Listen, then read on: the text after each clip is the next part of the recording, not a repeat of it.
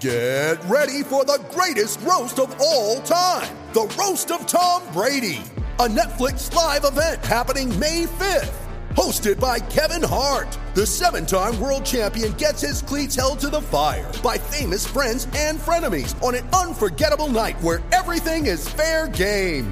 Tune in on May 5th at 5 p.m. Pacific time for the Roast of Tom Brady, live only on Netflix. You ready? Showtime. On May 3rd, summer starts with The Fall Guy. Let's do it later. Let's drink a spicy margarita. Make some bad decisions. Yes. Audiences are falling in love with the most entertaining film of the year. Fall guy. Fall guy. Fall guy. That's what the poster said. See Ryan Gosling and Emily Blunt in the movie critics say exists to make you happy. Trying to make it out? Nope. Because I don't either. It's not what I'm into right now. What are you into? Talking. Yeah. The Fall Guy. Only in theaters May 3rd. Rated PG 13.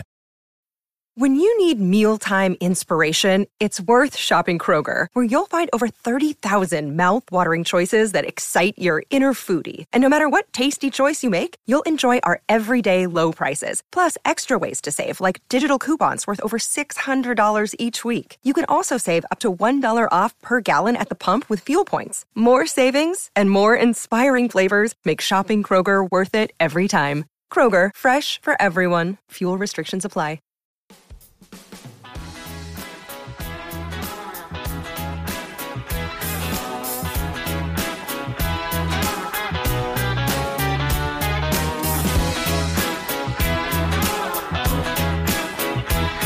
Hello and welcome to the Wisden Cricket Weekly podcast. We've got a special show for you today, folks. We'll be announcing the Wisden Cricketers of the Year. We've got interviews with all of them. Uh, but before we get there, we'll be talking about the opening stages of this year's County Championship, the IPL, and much more. I'm Yaz Rana, and to get through all of that with me today and more is former England batsman Mark Butcher, Wisden.com managing editor Ben Gardner, Wisden Cricket Monthly magazine editor Jo Harman. There's a new issue of that coming out next week. We've had a couple of listeners asking where Phil's been recently. Don't worry, he's not gone for good. He'll probably be back on next week's show. And if you want to skip straight to our IPL section, um, which some of our YouTube audience might want to do, uh, all the Wisden Cricketers of the Year bits, check out the timestamps or the links in our description. First off, the County Championship. Um, so, for all our chat last week about how hard it is to score runs in England in April, there were there were loads of runs in the end. So, in the in the nine matches, uh, there were only three results. That was also partly because of snow. Um, but there were 1900s, and the average runs per wicket was 36, which is quite a lot. Ben, you were probably at the um, game of the round, or at least at, you were at some of it.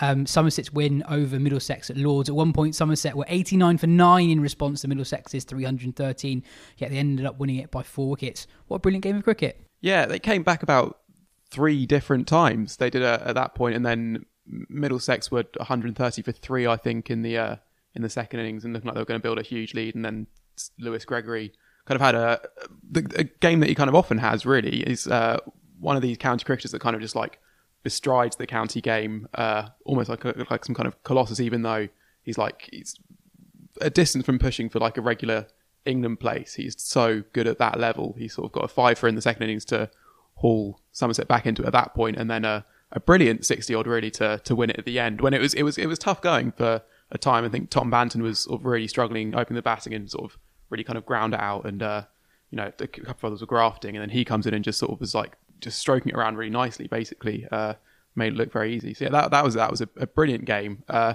and I guess yeah, just enhances Somerset's title credentials that they can sort of kind of win from anywhere in a way that you'd sort of uh, expect the best teams to, I guess. And again, for Middlesex, after sort of a fallow time, this could have been a real statement result, and instead is another sort of near miss and and galling defeat, I suppose. Jo, Somerset seem to do this quite a lot. If you look through their batting numbers from the last couple of years, no one averages are over 35 really, except from Tom Lammonby last year. But they keep on just getting over the line. Um, you didn't pick them for the county championship this year, so maybe, maybe it will be their year. Uh, well, I think it might be. yeah, but yeah, I didn't tip them.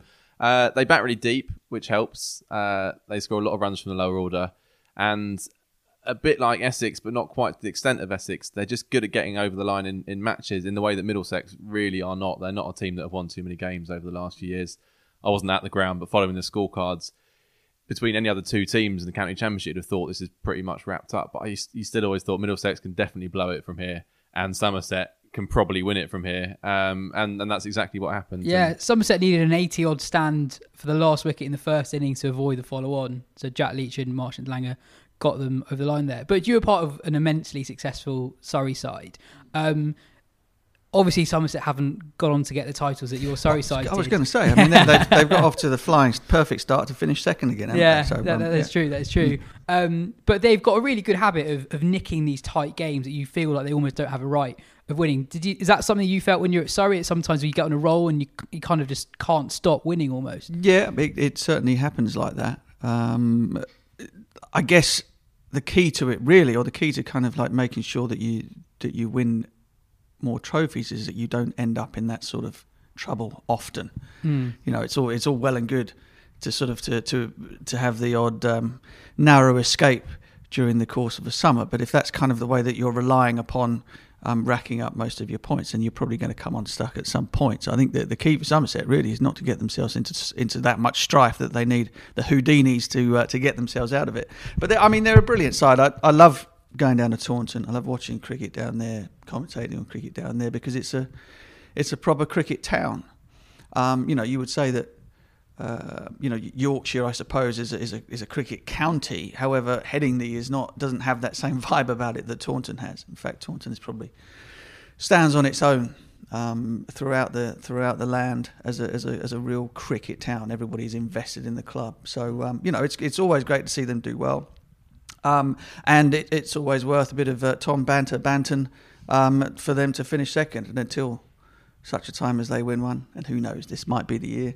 Um, that's the sort of uh, the jibing that they're going to get. Tom Abell batted really nicely in that four things as well, and he's he's one that is really worth keeping an eye on. I think because his if you look at his sort of his his overall record, it's nothing too impressive. I think there's quite a lot of mitigating factors there. There's kind of the Taunton factor where he's batting at a ground where it's quite hard to score runs and no one averages too highly. He also got the captaincy quite young and didn't really agree with him at that point, and so that led to sort of a fallow period.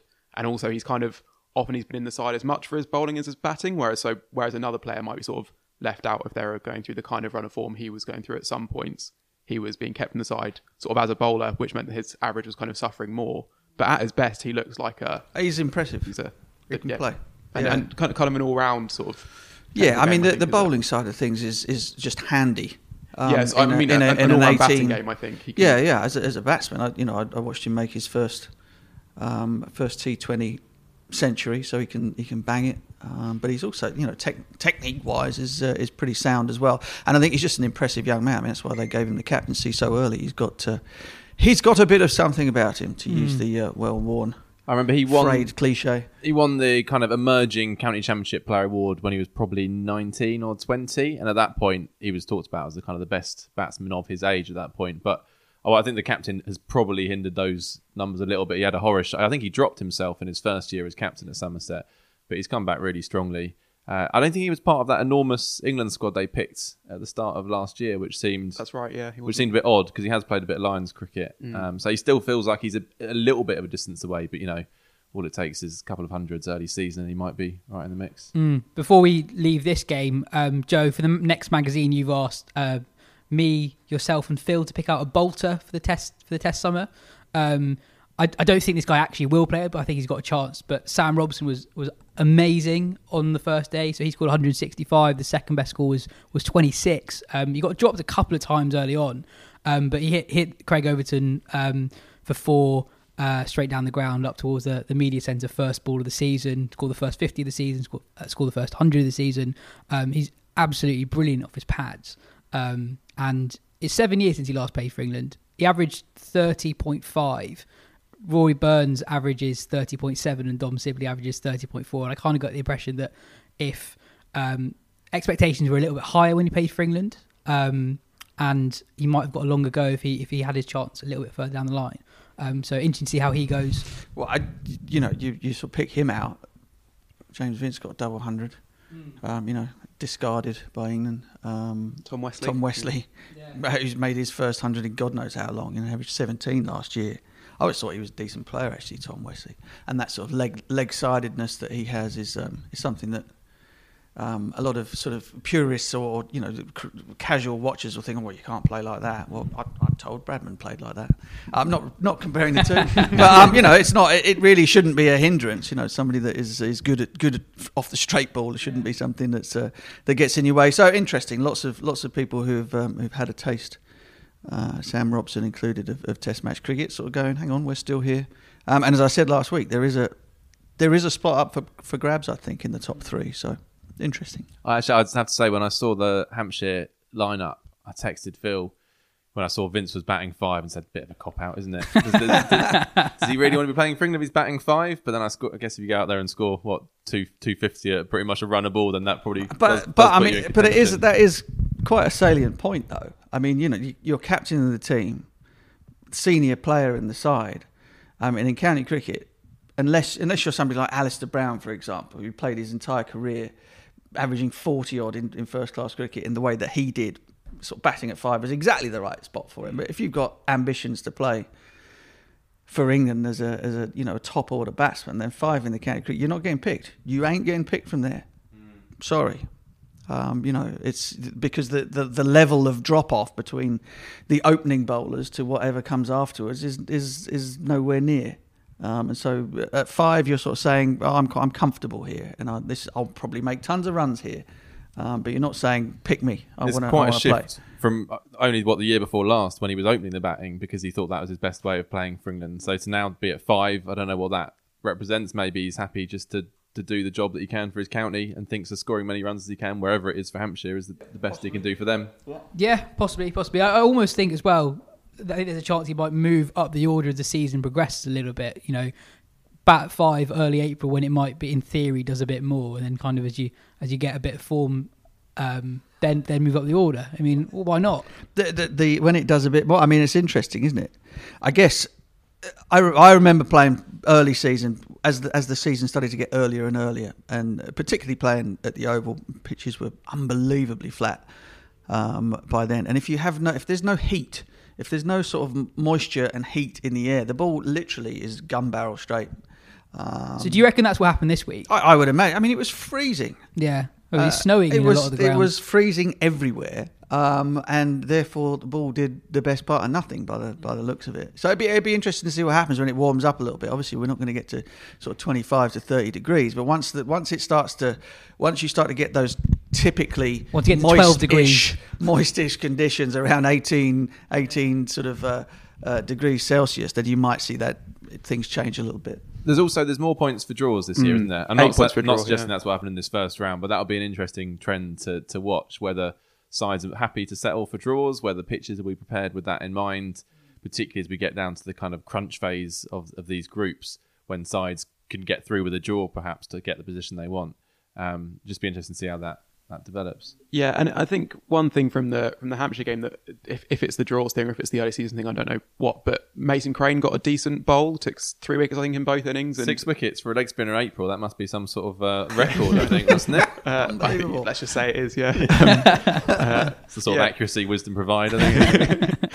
um, but it's, it's an interesting point that you make, Butch, about the former Test players coming back and doing well. Because Tom Westley's another. You could say he was pretty harshly treated to begin with. He only got five Tests, made a 50 in the first, and a, a good sort of a unbeaten 30 or 40 to chase a, a low target and a low scoring game. Currently his last Test one. knock. Yeah, uh, and and you wonder if that had been you know a bit of a, steep, a steeper chase and you get 17 not out if he's on the plane for the Ashes that winter. Uh, but I think the thing that England have wanted from these players is for one or two of them to go back to county cricket and show that they're too good for that level, basically, which just hasn't really happened. Like you can say that they were harshly harsh to be left out whenever they were, but if you don't go and show that that's the case, then you can only complain so much. But it's but so it's interesting if a few of them now kind of do show that that they have kind of they're older and wiser with the experience. There is like you know there's no reason why they couldn't be picked again. I think, and I don't think that any of those players when they were left out, it was with a that's the end of your career sort of thing. It was with a okay. We're going with someone else. Show us how good you are, and that hasn't happened for. I mean, Pope is probably the one example of a player who's gone away and done that. Maybe Gary Ballance for a time. Uh, Vince is the tantalising one, isn't it? As, he always is. I still remember when we interviewed Paul Farbrace after he'd left his role with England. He said his, his biggest regret of his time as coaching England was that Vince never came through. So there was no reason why he shouldn't come through. There's no reason why he shouldn't be a proper international batsman. But he has had quite a few chances across different formats. uh, and his first class record is good uh, on the and very good recently. But it still doesn't exactly say I'm so good for this level that you have to play me in Test cricket. Definitely. Um, there was another great game at Bristol. Gloucester chased 229 over six and over to beat Surrey on the final day there. Um, there was a better than a runnable ton for Graeme van Buuren um, and 90 odd not out from Chris Dent taking them over the line. Gloucester, obviously a very good side. They were promoted from Division 2 of the County Championship in 2019. Um, Jo, Chris Dent now averages 43 in first class cricket since the start of 2015. That's a long period of time to be averaging 43 at the top of the order. A lot of Gloucestershire fans would say that he doesn't get a look in with England or even England Lions because he plays for one of the smaller counties. Do you think there's any truth in that? Uh, yeah, I, th- I think there is. I think it's a combination of that and it's a combination of playing in Division Two as well previously. Uh, obviously, he played a massive part in getting them promoted, which didn't actually count for anything because of the COVID situation, restructured the tournament. Uh, but yeah, in terms of openers around the country, given that pretty much everyone has had a chance who probably warranted one, he can at least count himself unfortunate not to have got that chance. And it's interesting, it's not just Gloucestershire fans. When we've spoken to any Gloucestershire players, it's like there's there's a kind of sort of a vow that they will bring up Chris Dent and say that he should have played for England. That they all pile in, and and that's because I mean, when was the last time Gloucestershire had a Test cricketer? John Lewis, I think, probably John Lewis. Which, Can't think of anyone since Lewis.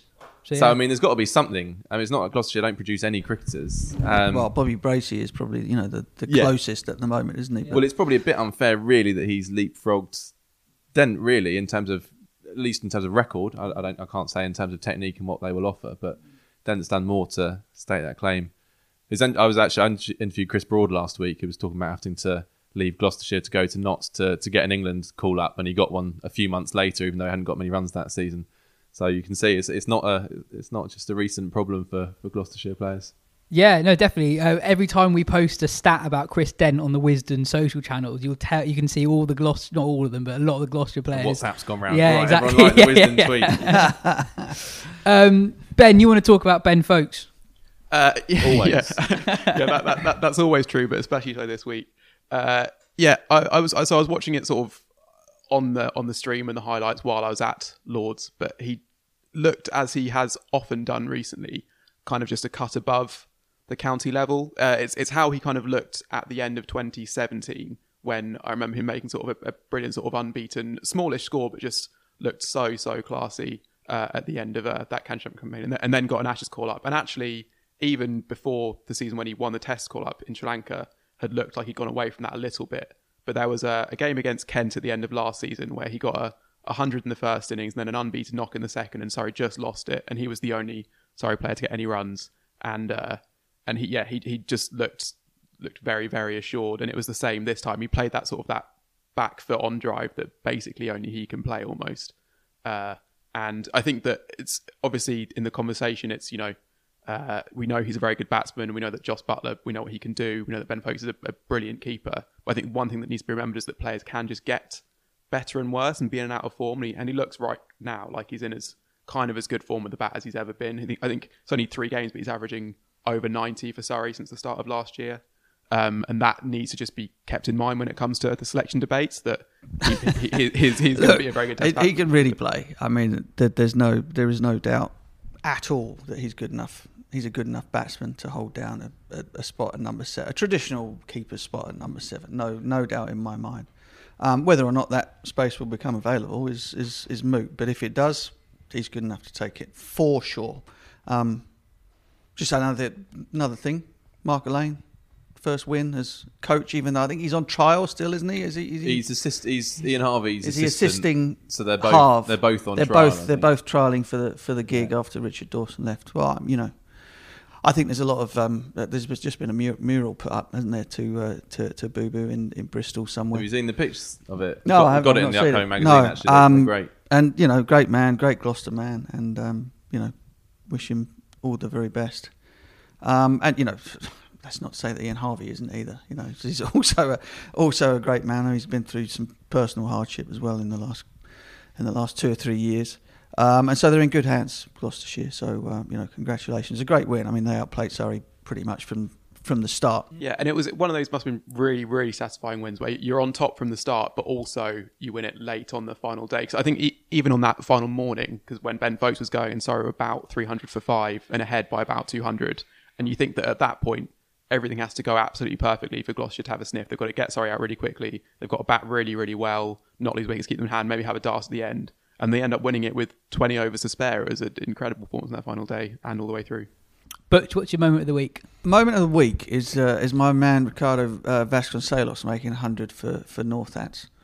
Um, uh, mainly because I really struggled to pronounce his name the first time I saw him on, on comms at Sky, and secondly because I didn't I've not mentioned him in sort of dispatches um, about sort of players to watch or anything like that. But the first time I saw him, I thought there was a, there was a certain amount of um, GP Thorpe about him. Um, and in the last, you know, last season, last season he scored, uh, he scored a good handful of handful of runs, um, and it started off this one with, with, a bit of a bang as well, making 100 against Kent. So I'm, uh, you know, he's somebody to keep an eye on, I think, because he's got he's got some real talent against all all types of bowling, um, and he's no he's not shabby in the in the white ball stuff either. Although I, I would say if he was going to push for honours, it would be in the longer game. Mm. Um, yeah, as, as, mentioned earlier, there, there, were a lot of hundreds in, in the first round of fixtures.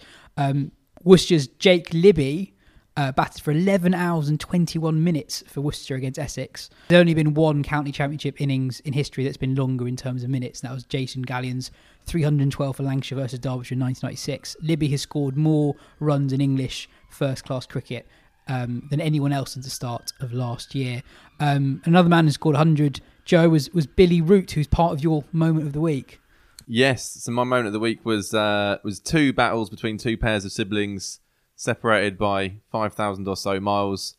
Uh, so yeah, Headingley we had the Roots doing battle. We had uh, a battle won comprehensively by Billy in the end, who got what forty three in the first innings and then scored brilliant unbeaten hundred in second innings uh, scoring the runs that brought him to 100 off Joe Root, who looked really annoyed as well, which I was really yeah. pleased about as well. He was kind of holding his head as, the, as, the, as, he got those runs. He thought he could give him that one, and it's not like Joe hasn't scored enough hundreds in his in his career. Um, and then I think pretty much simultaneously over at the Wankhede in, in Mumbai, the Currans were doing battle. Sam for the Chennai Super Kings and, and Tom for Delhi Capitals. Uh, and that was very much the, the kind of the battle was won by Sam, but but Tom's side won the won the war, but Sam really took him to pieces there. I think Tom opened with a wide, and then I think it went. I think it's it was four six six, wasn't it? I think, uh, and it looked like almost that kind of the occasion maybe got the better of Tom. I think he wanted to win so much that he he let a couple of not particularly good deliveries out, and Sam. I mean, he just he just launched them. It was just the classic Sam Curran cameo that we're starting to come used to. Um, and Tom looked so gutted at the end uh, I felt quite sorry for him, especially the the older brother. Well, it was both younger brothers coming out on top in these in these uh, sibling rivalry. Yeah, I, nice I, I, feel like Tom kind of resorted to backyard cricket tactics, where if you're the older brother, I'm an older brother, we start bumping the younger brother if you're if you're in a bit of trouble.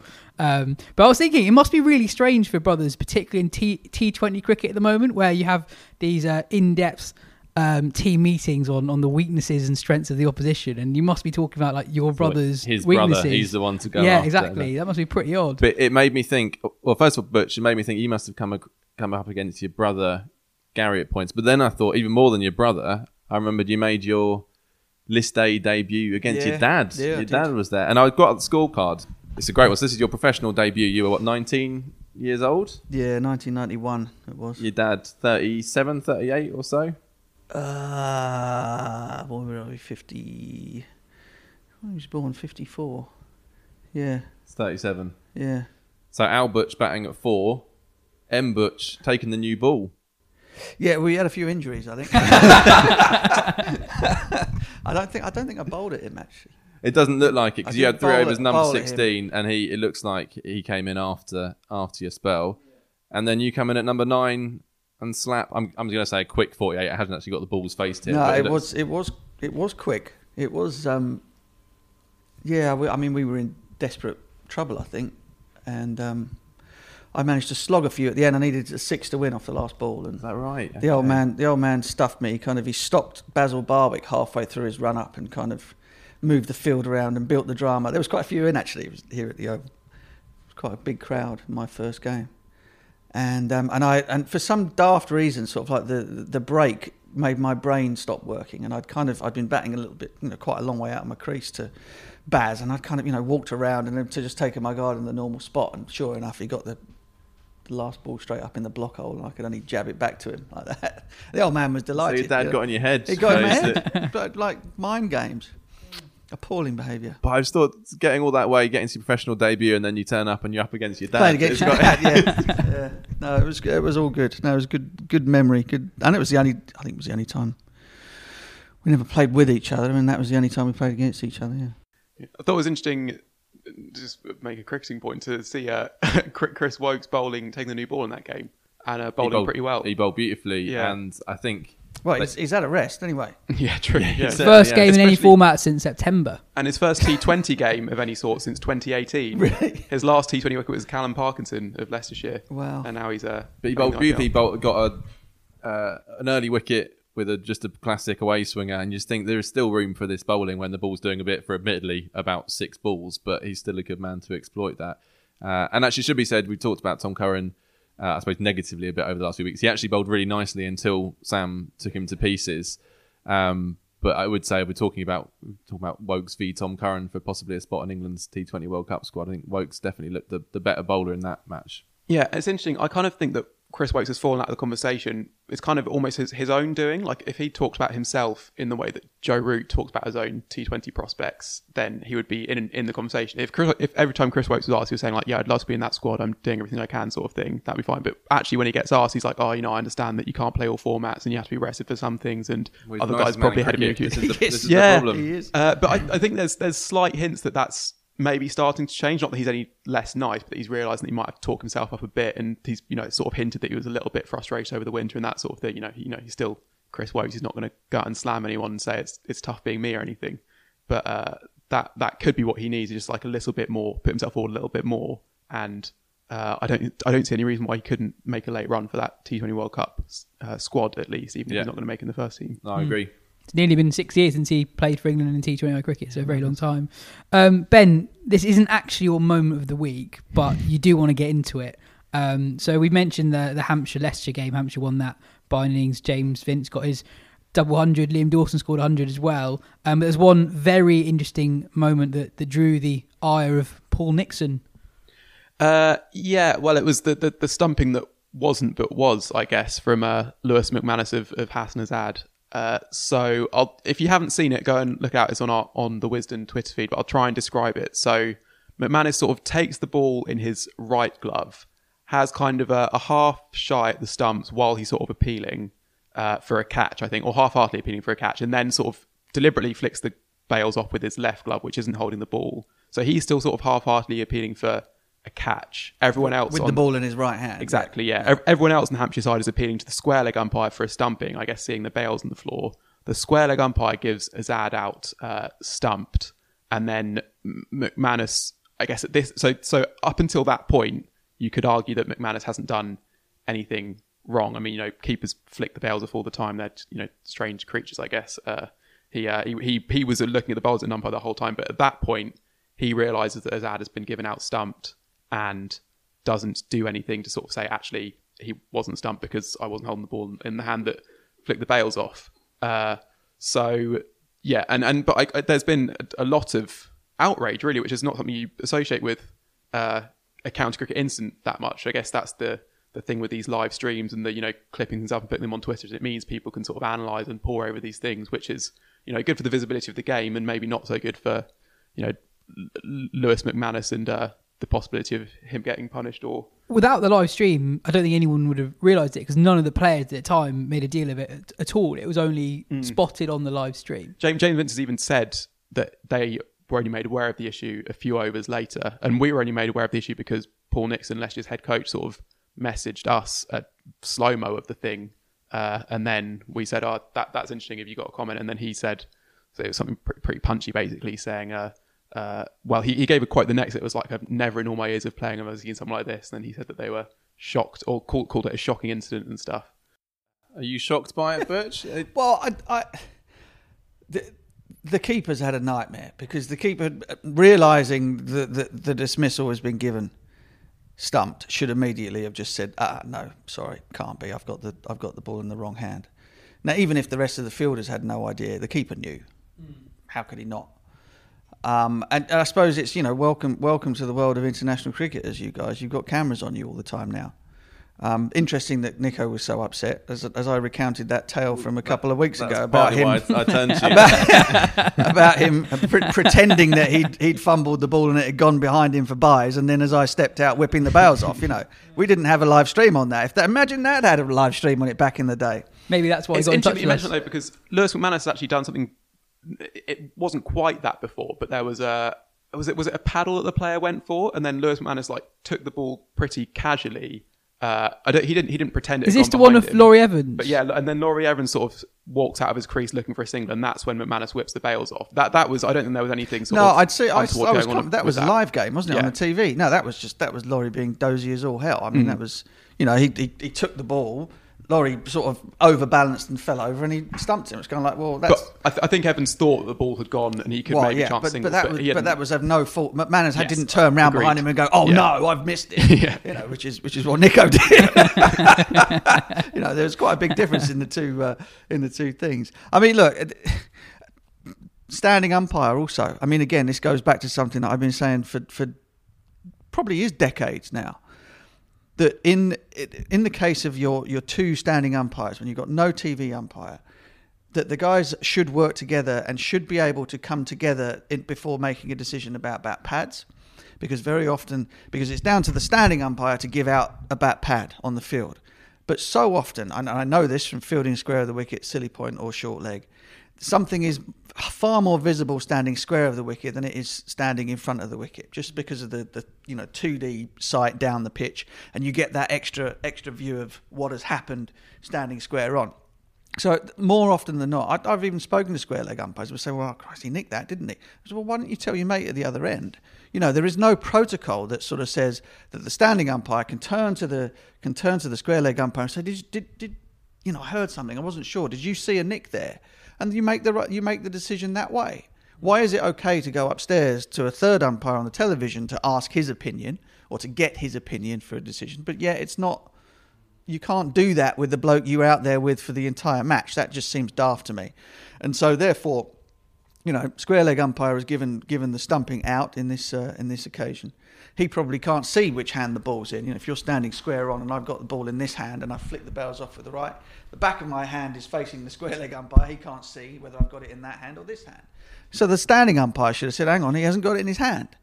You know that that decision could have been made or could have been reached with the two guys working together better than they Yeah, did. in fairness to the standing umpires, I think it was quite hard to spot. I think I had to watch it three or four times to work out what had actually happened. So I guess I'm, Yeah, I mean, again, that doesn't. It still doesn't change the fact that you still might not be able to come to come Yeah, to a call. yeah. But the fact that that isn't part of the protocol is Mm. something that could could improve things no end, as far as I'm concerned. I think some of the outrage about it as well was that this was a game that Hampshire absolutely thrashed Leicestershire in. It, it felt doubly mean spirited. Not that this should really make much difference, but I think it did feel doubly mean spirited because the game was very much in Hampshire's uh, grasp already.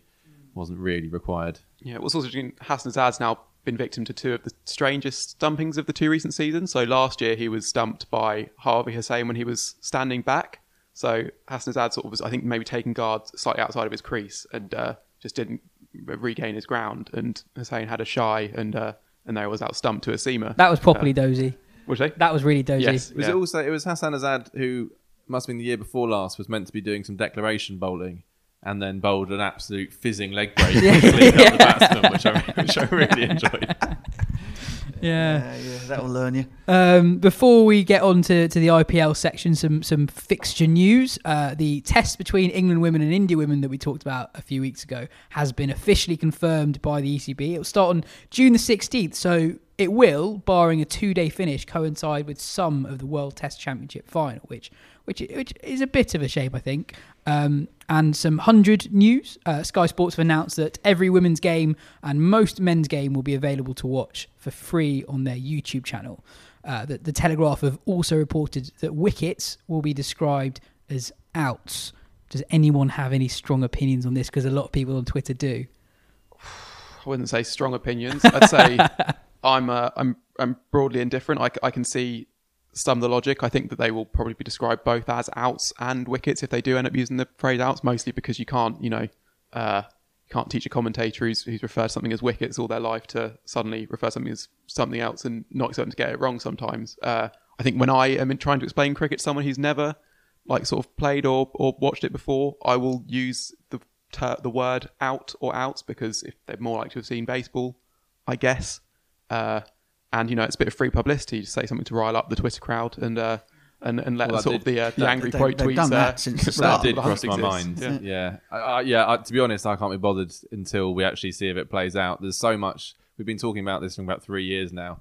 Uh, I've been at this point of let's see how it plays out, and then let's comment for quite a while now. To be honest, Yeah, no, that's fair. I mean, look, I, I'm I'm very much of the opinion that that language um, is as complicated or as simple as, as as you want it to be, um, and that if you have multiple names for the same thing, um, does adding another one make anything any clearer to people? I don't know. Yeah. Is the is the answer? Um, you know, p- p- presuming that you're teaching a whole new vernacular to a load of to, to people who have never who don't understand it in the first place. If you're teaching something to somebody the, from the first time, you might as well call them what it's co- tell them what it's called, right? What we're talking about here is either whether or not it's somebody watching the game for the first time.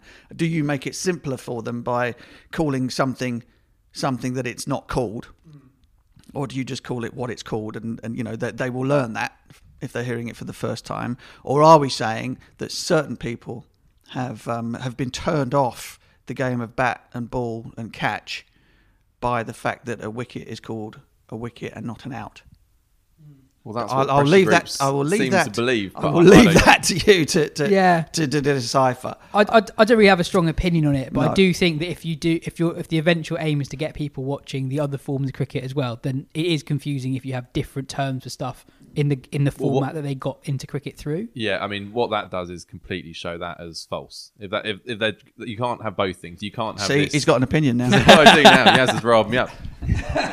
it can't, on the one hand, be a kind of baby step towards proper cricket, but also we're going to have to change all the names of things because people just won't understand. Those two things are, are mutually uh, exclusive. So pick one. Absolutely. Um, before we get to the IPL section of the show, uh, a message about a couple of our sponsors. So, firstly, Kirkstall Brewery have made an Indian Pale Lager with Bundobust Leeds to coincide with the IPL in 2021.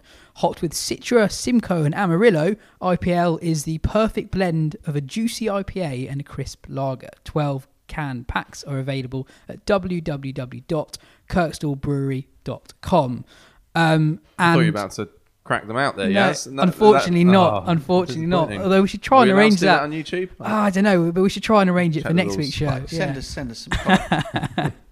Um, you know, it makes sense. As mentioned on last week's show, we've partnered with Who Knows Wins for the IPL, a, a social sports game where mates, families, and colleagues can pit their wits against each other for real money and bragging rights. Um, we, we, we, we played this last week. Uh, on, on week one, Ben is leading the way so far out of the podcast panelists. Um, so well done, well done, Ben. Um, we should mention, didn't mention on last week's show, that if any of the Wisden panel do win the pot, uh, the money goes to Chance to Shine. We're not. This is not a, a way of us to try try and get, get some money. Yeah. He's- he's- um, to, to, a reminder to sign up to, to week two of the IPL by Wisden League that starts on Friday. Download the Who, Kno- Who Knows Wins app in the App Store and head to the cricket section to take part for your chance to win the pot this week. Um, the more people that enter, the bigger the prize pot. And if you think you know more about the IPL than any of, any of us, this is your chance to prove it. Um, ben, any any tips for the week ahead? Yeah, I like I like that I'm now our, our gambling expert. Having, I don't, I'm not sure if I've ever actually placed a, a bet in in anger or otherwise in my life. Uh, so, but yeah, Our I think- resident Alright, don't rub- tipster here. Then. The- the- Don't rub it in. the, the thing that I found interesting, to be honest, is that uh, so we had as our first market. Obviously, you have the, the you choose who wins or loses, but you also have picking who gets the most sixes in each game. And I've obviously you know heard it said a lot that the team that hits the most sixes uh, most of the time will win the a game in T20 cricket, and that has actually not been the case so far. So I've so I, whoever I thought would win, I would put as the six winner. And so while I've got all four results right so far, I've only got one of the four most sixes right so far. Uh, so it is worth just keeping in mind, I think, that uh, like you know the relative power packedness of the two batting lineups versus who actually has the best team and the best chance of winning. And those might actually not be the same thing, despite what you've heard about T20 cricket before. It, it might guess. have something to do with bowling attacks, mightn't it? Mm. The game that the game that um, that that nobody wants to be a bowler in. Wrong. Being a good bowler is very very important. um, hence RCB turning over Mumbai earlier on. In the, That, in that should week. be our no, new uh, pod intro music. Did you it? No, I mean, it, you know, it is. It's it's stunning, stunningly important. Yes. Mm. Uh, well, RCB have have proven the point beyond doubt, haven't they, over the last however many years with Yeah. AB de Villiers and Gayle and Kohli, etc., but haven't come within a ball's bottom of uh, of winning an IPL yet. Yeah. This time might be different, though. And, because, yeah, I- because they have a, they look like they've got a, a seam bowling attack that might actually be able to, to help them out a bit at the end if if they're winning the first match is anything to go by. Mm. So we're, we're recording this show uh, during the fifth game of the tournament. So after the fourth game, which which was the Sanju Samson game, really. Oh no, that Um, was Yeah, it was absolutely amazing. Um, ben, that, that was actually one moment of the week. Yeah, it was. And then one particular moment, which was the penultimate ball of the innings, when he uh, sort of hit the ball out to the sweeper on the boundary uh, and then turned Chris Morris down for a run. Uh, Chris Morris obviously having When they needed the- five off two. Yeah, so they Yeah. need five off two. Yeah, Chris Chris Morris having been the what the the most expensive overseas player ever in the IPL auction at the start of this year, and picked that was quite a lot based on his death hitting prowess. To then turn down that superstar when you're in your first game as captain. At first, my first reaction was, "Wow, that's an incredibly gutsy move," and you know, kind of hope it pays off because if it doesn't, that's going to be the story. And the second reaction was, "That's absolutely the right call because he was 119 not out, playing the innings of his life. Uh, because they needed five off two, it kind of didn't make a difference if they hit uh, a four or six off the last ball. So if they hit a four, if Samson hit a four, having turned down the single, it would have gone to a super over, and I guess he would have backed himself to win that with the form he was in. Uh, also Samson was finding it as easy to hit sixes as he was to hit fours. Exactly, yeah. And Morris hadn't managed to middle a ball from the four or five he'd faced at that point. Yeah. I, Yeah. I agree. It was one of those things that seemed shocking at the time because it was not what you would expect. But actually, I think it was a really cool-headed, sensible thing to do that very, very nearly came off. yeah, well. ended up skying. Uh, well, not skying. It, it, it- when it came off his bat, I, I thought it was Looked like six. it the was gone, commentators thought it was six, and then uh, just settled in the in the hands of the fielder. But I mean, the question you ask is what was what was the the the guy been who'd been bought for tons and tons of money as a finisher doing coming in at number nine anyway? I mean, that's kind of that's more the question. I, and and Jimmy Neesham actually was in, involved in as he as he does. He's quite entertaining on Twitter during the tournaments. He's been sat there with the uh, with the bib on for um, Mumbai Indians, which he might find himself doing quite a bit. Um, but he, he's defending the tactic, you know, saying, look, it, he he he calculated that it was more likely that he was going to be able to hit hit a six or a four than Chris Morris was on 119 not out, and I think it's a, a perfectly perfectly reasonable calculation to make. But what was he doing back at nine? Yeah, almost one of those where you can, you know, get almost too caught up in in matchups and uh, you know ideal entry points and that sort of thing to realise that your your best player should kind of come in like at a reasonable point in the order, I guess. Yeah, absolutely. I mean, give himself. You know, he faced he faced four deliveries, didn't he? he got. T- I mean, how do you how the hell? You know, it dep- you've got a guy at the other end who's going gangbusters. He actually had he had enough time to get Morris in whilst while Sanju Samson was going as, as berserk as that, and give himself another three or four balls before he could open his own shoulders. So perhaps that the uh, the fault lies there rather rather than with Sanju. It What's wasn't. It was astonishing, not. And Yeah. if you watch a reasonable amount of T20, it's quite easy to fall into the trap of every other game saying you've seen one of the greatest knocks the format's ever seen. But I think this was one of the great, certainly in terms of IPL knocks that I've seen. Yeah. Uh, the, the cleanness of the hitting, uh, the fact that he could hit to so many areas as well. He just looked so difficult to to bowl to, and some of the bowling wasn't wasn't great, but it is scary when you watch a guy like that and you think, was he 26, 27 Yeah, now? I think it's 20, 26. and he's Um, played what seven or eight T20s for India. Yeah, and, and The talent they've got is is terrifying, and, and perhaps they should have used him more. Maybe they haven't used him enough. But even so, that that he if he can't get a game, that is that is uh, seriously saying something. he, he's quite inconsistent. So that's his third IPL hundred. Um, so he, only six batsmen have scored three or more IPL hundred. So it's an elite club. Um, but all those hundreds have come off the first game of the season, which is quite a weird quirk, statistical quirk. And yeah, he, he Um, often seems to start seasons quite well, and then you think this is going to be the season where Sanju Samson proves he's like the most. Because actually, the, the you know you know respected pundits who think he's the most exciting of that kind of next crop of Indian players, even though he's the one with like the least impressive record, and it's because he hasn't put together that you know sizable campaign where he's done it every single game in the way that you know Ishan Kishan did last year or Rishabh Pant has at times. He's also not got astonishing numbers in uh, red ball cricket as well. When like they they don't stack up against the rest of that kind of generation of Indian batting talents. Not that that really matters in T Twenty cricket, but it, it, there is that suggestion that he's kind of at all formats fallen a bit short of, of what he should have done. But when you watch him like that, I mean, he's he's unbelievable to watch. Yeah, um, KL Rahul played a brilliant innings of that game as well for for uh, the Punjab Kings, as we call them now. Um, and what, one thing I think is quite interesting is he got a lot of flack last year for his his strike rate, um, and he, actually said himself that he thought that strike rates were overrated, which is an interesting thing to say as a as a captain in in T Twenty cricket. Um, but I, I wonder if he, he's kind of uh, restricted by his side batting order. They had Jhye Richardson coming in at seven, and I know they did really, really well. Deepak Hooda played an amazing innings, but um, if you're an opening batsman in a team that's got a seven like Jhye Richardson, who can bat, but he's not like a proper all rounder, I guess. Um, I guess that limits what he, how he can really bat. Possibly, I, I kind of got the impression that his change of approach was more down to kind of instructions, or not not not instructions, but sort of uh, you know gleaned lessons from the India team and management, where they kind of will say things like you know you've got to be a bit more responsible, you've got to you know do this consistently and that sort of thing. When actually responsibility and consistency are kind of overrated traits in T20 cricket. I think like you don't you, you'd rather have the batsman who scores you 30 or 15 once every five games and the batsman who scores you 50 or 40 like once every two or three games. Uh, the first batsman is always more valuable, I think, um, and that's something that is still being learned, I think. And Rahul has gone away from being well. To be honest, uh, there was times when he was, you know, the batsman was scoring 50 or 25 every time, and he's uh, went to being still very consistent, but just not with that strike rate. And if you can get back to being that batsman again, then India going to be huge favourites at that T20 World Cup because he was so good for quite a while. Some of this has to come down to form, though, right? I find it interesting. A lot of the T20 debate is as though batsmen are choosing their strike rate Well- or choosing how they play. I mean, it's not. Yeah, I, I, He- he I would- tend to agree with you there.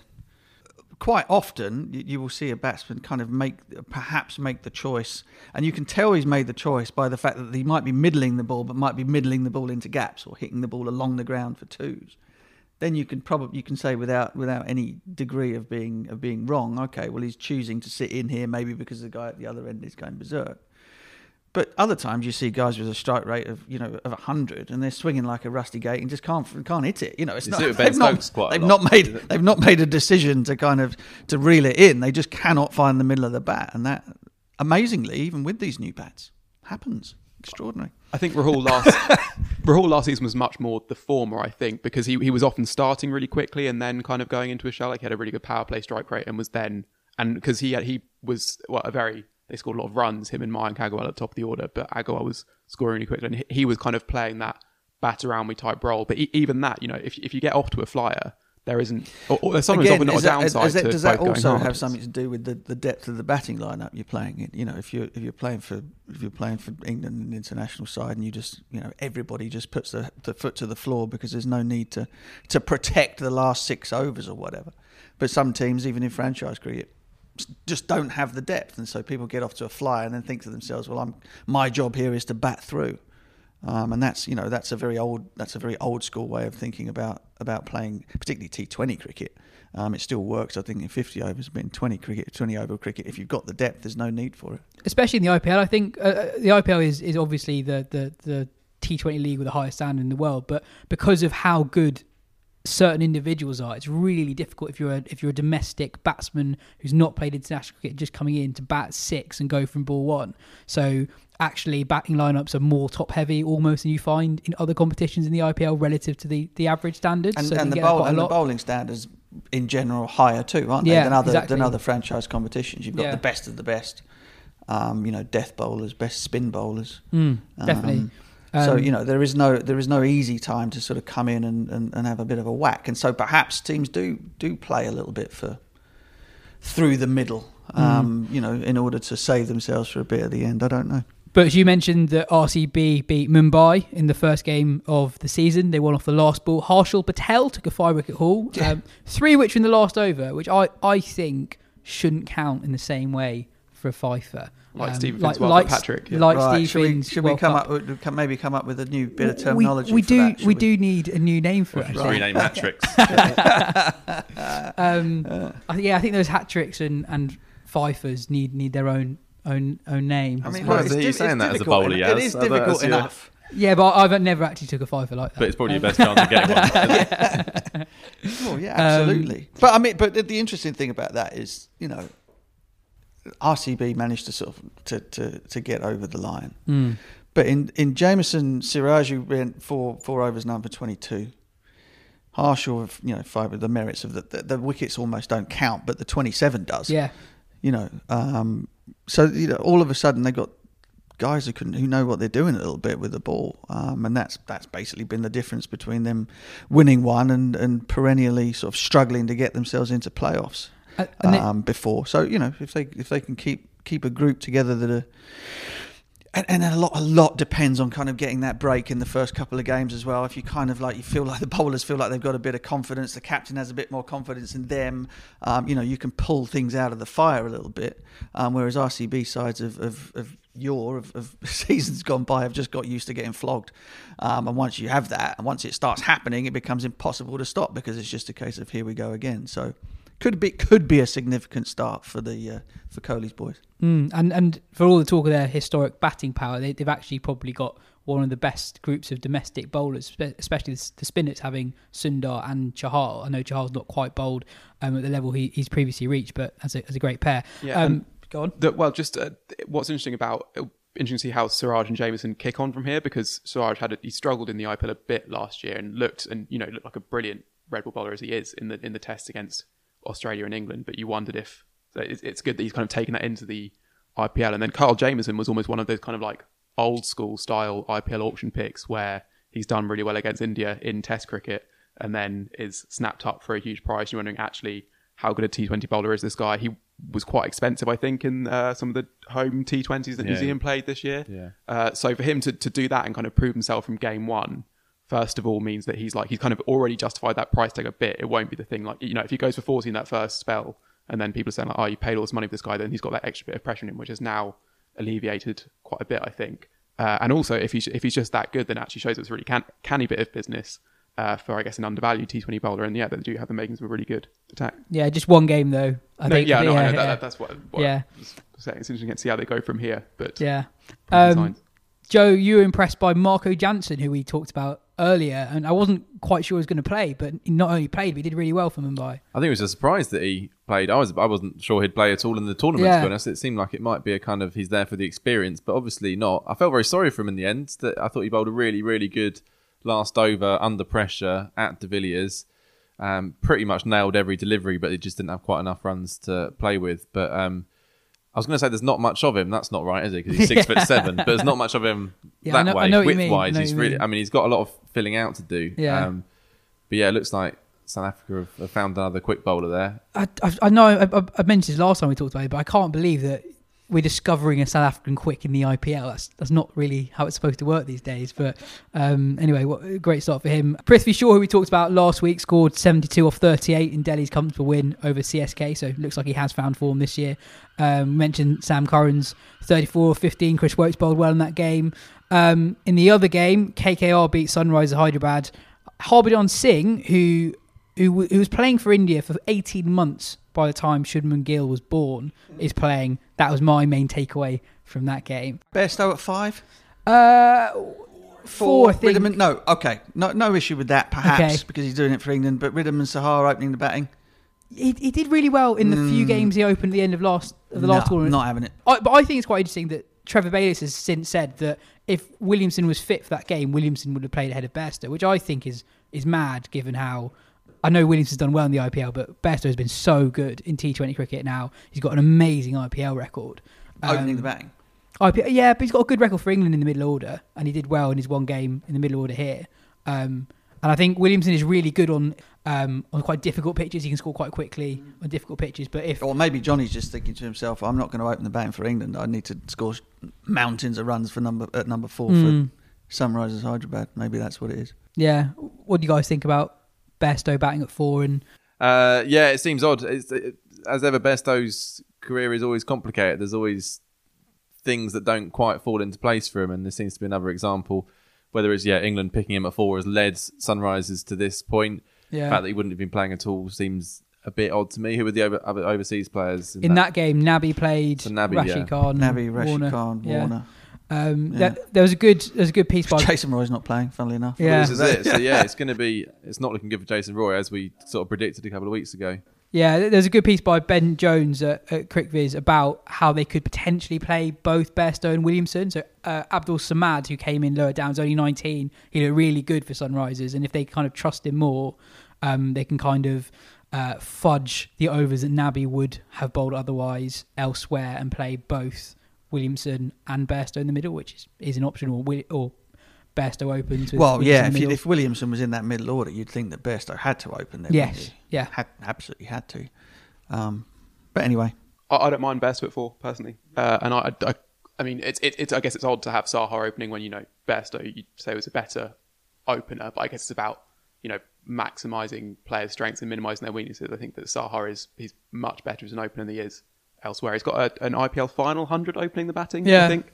Um, About so ten years ago. yeah, sure, sure, and and, it, and it's interesting seeing how he's been in Test cricket. Uh, that he's now like that last year because because he, was properly good. That was one of the things that really gave Sunriser that kind of late surge at the end of last year was him opening the batting and Jason Holder coming in. Uh, so I think that I like I and and yeah, Best Bairstow has shown that he's a very good number four, and especially against spin, which is if you if you can take down the spinners in the middle overs not of an IPL game, that's a hugely valuable thing. I think because of uh, how strong some of these spin attacks are. Uh, Absolutely. Um, anyway, a quick roundup of the rest of the international game this week. Uh, Pakistan ended up winning that ODI series against South Africa 2-1. Babar Azam scored a pretty quick 94 in the in the series decider, and the T20I series is currently nicely poised at 1-1 with a game to go. In New Zealand, Australia women extended their ODI winning streak to 24 games as they beat New Zealand 3-0. As we mentioned at the start of the show, the Wisden Cricketers Almanac 2021 is out now. Head to wisden.com forward slash shop to get yourself a copy. Um, you've probably seen who the five cricketers of the year are by now, but if you haven't, drum roll please. They are Zak Crawley, Dom Sibley, Darren Stevens, Jason Holder, and Mohammed Rizwan. Uh, remember, you can't win it more than once. Um, as I'm sure our Twitter mentions were going crazy today. And it's Um, based on the English summer. yes. That's the other important one Yes. to mention. I think Thank Lawrence Booth remembering would appreciate us letting people Yeah. know that.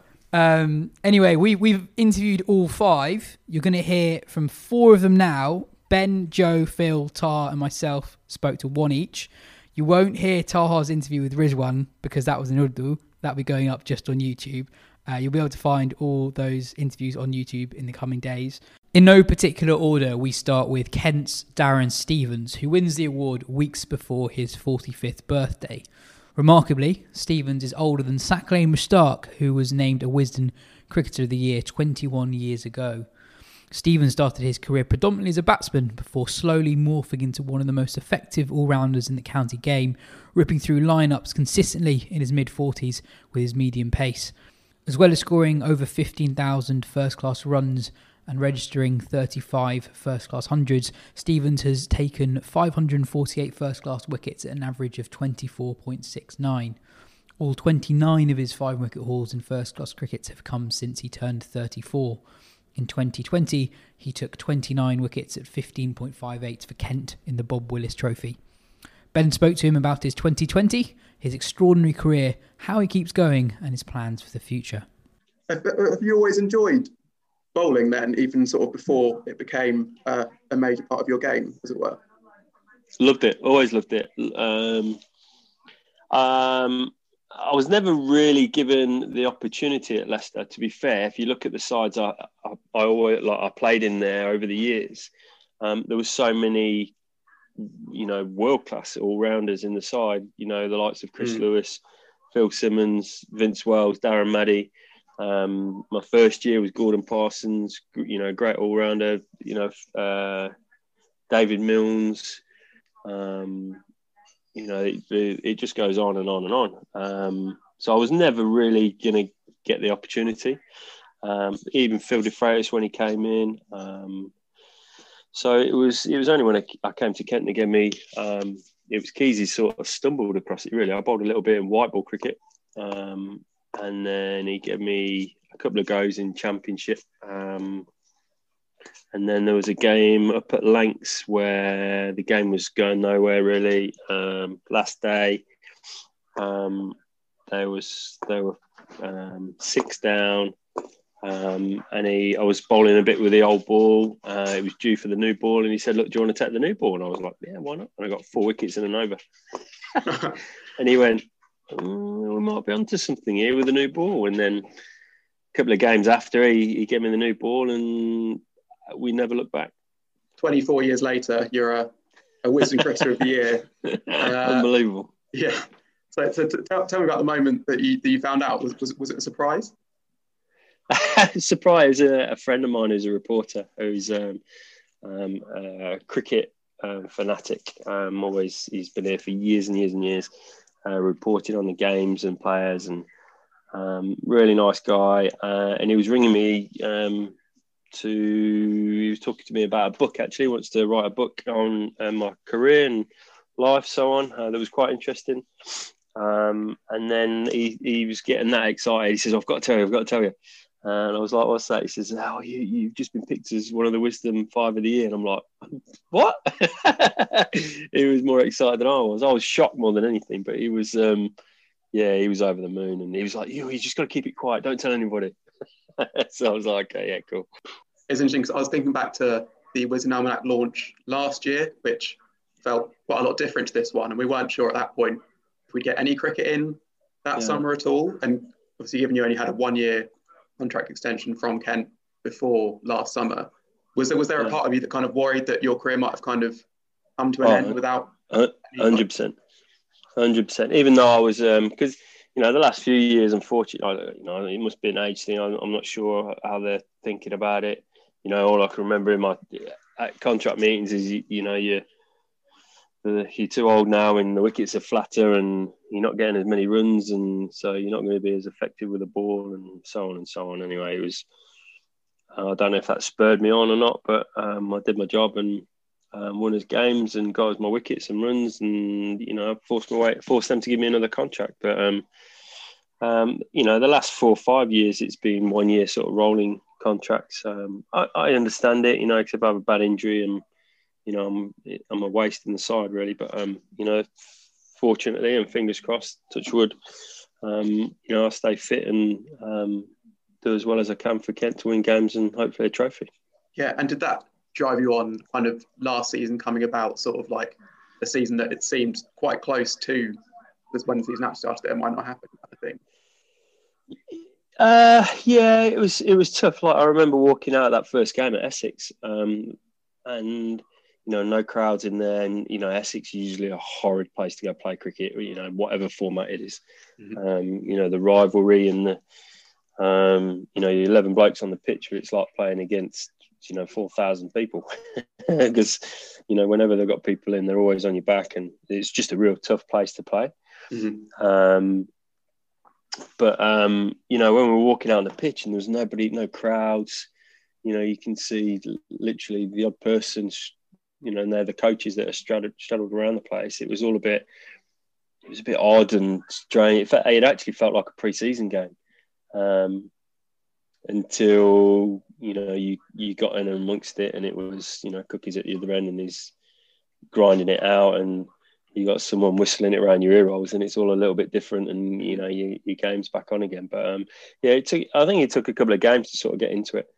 Um, but then when you got into it, it was you know, um, you know, back onto the job and um, you know, actually goes against your stats and it's, you know, big games to stay up in the championship or, you know, get through to the quarter final, semi final, whatever it's going to be. And yeah, so, um, you know, it just took a few games to get into that.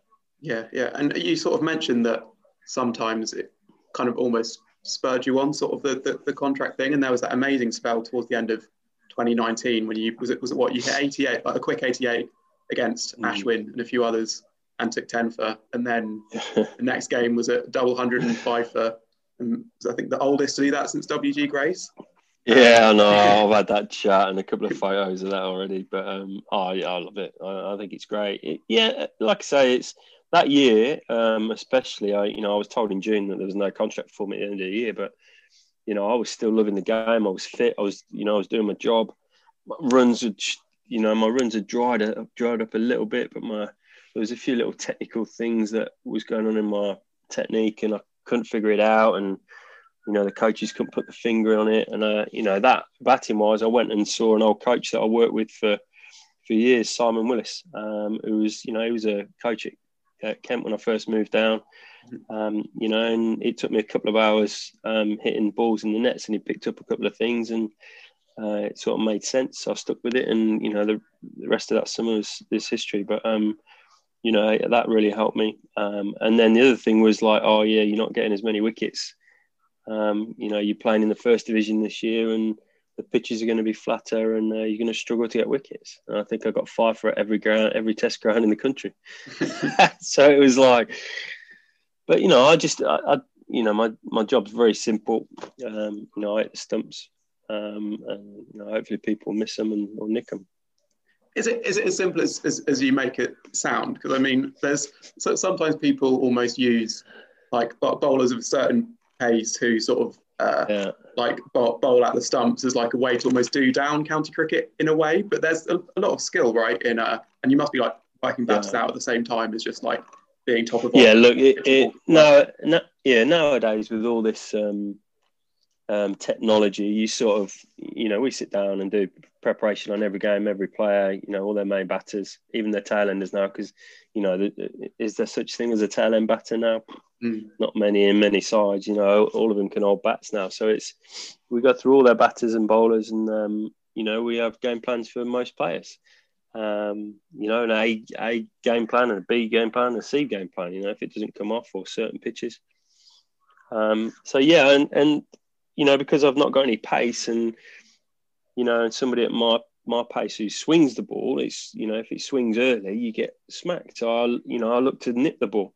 And if I can nip it from four feet away rather than swinging it from 19 yards, 20 yards away, it's like, it's a lot harder for the batter to play it from moving later on. So that, that, look, that's all I do.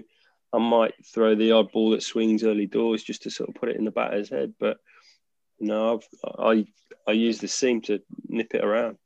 Um, certain ways, I get it in and out, and yeah, it's it's it's worked. It's worked so far, and hopefully it'll work again this summer. Yeah, I think one thing that a lot of people are always wondering is just kind of what what's your secret, I guess, to especially just like just even just staying fit to this to like all this time. Like even if as you said yourself, there's not a huge amount of pace that you're still running in sort of for lots of overs a day for lots of days in the summer. Like how how do you do it? Yeah, it, I think a lot of it will, will be, you know, I didn't, I wasn't bowling at, you know, 15, 16. Mm. Um, you know, I was an opening batsman for the first, you know, five, six years of my career. Um, and bowled, bowled little bits, but not a lot. So, you know, I wasn't bowling 15, 20, 20, 30 overs a game. It was I wasn't bowling any in a game really. So I think that got you know I was bowling little bits along the way for the years and years and years, and then you know it's only been the last you know uh, ten years or so um, that I've been bowling say you know twenty overs an innings. Um, but I think my body sort of you know I was a lot older. Um, uh, you know they nowadays they worry about bone condensity and all this sort of stuff for the youngsters, and you know I think by the time I started bowling 25 overs a day, I think my bones were pretty much sturdy, if not on the, way, the other way around. But um, so, yeah, I think that'll have a lot to do with it, not bowling till I was a lot older. Um, yeah, but uh, oh, what I do rely on is a pint of Guinness after every day's play. Really? That's the secret. There's the secret right there. Plenty of iron. That's amazing. But, but like, but even just like doing the like I mean I see the the, the we work at the ovals. I see the Surrey guys going in in the gym, and even just doing just that level of gym stuff for that long must be like a is it, is, is it a grind or do you find that you just enjoy it basically? Um, it's a grind in the summer. I, I you know I, have admitted it. I really struggled doing the gym stuff in the summer.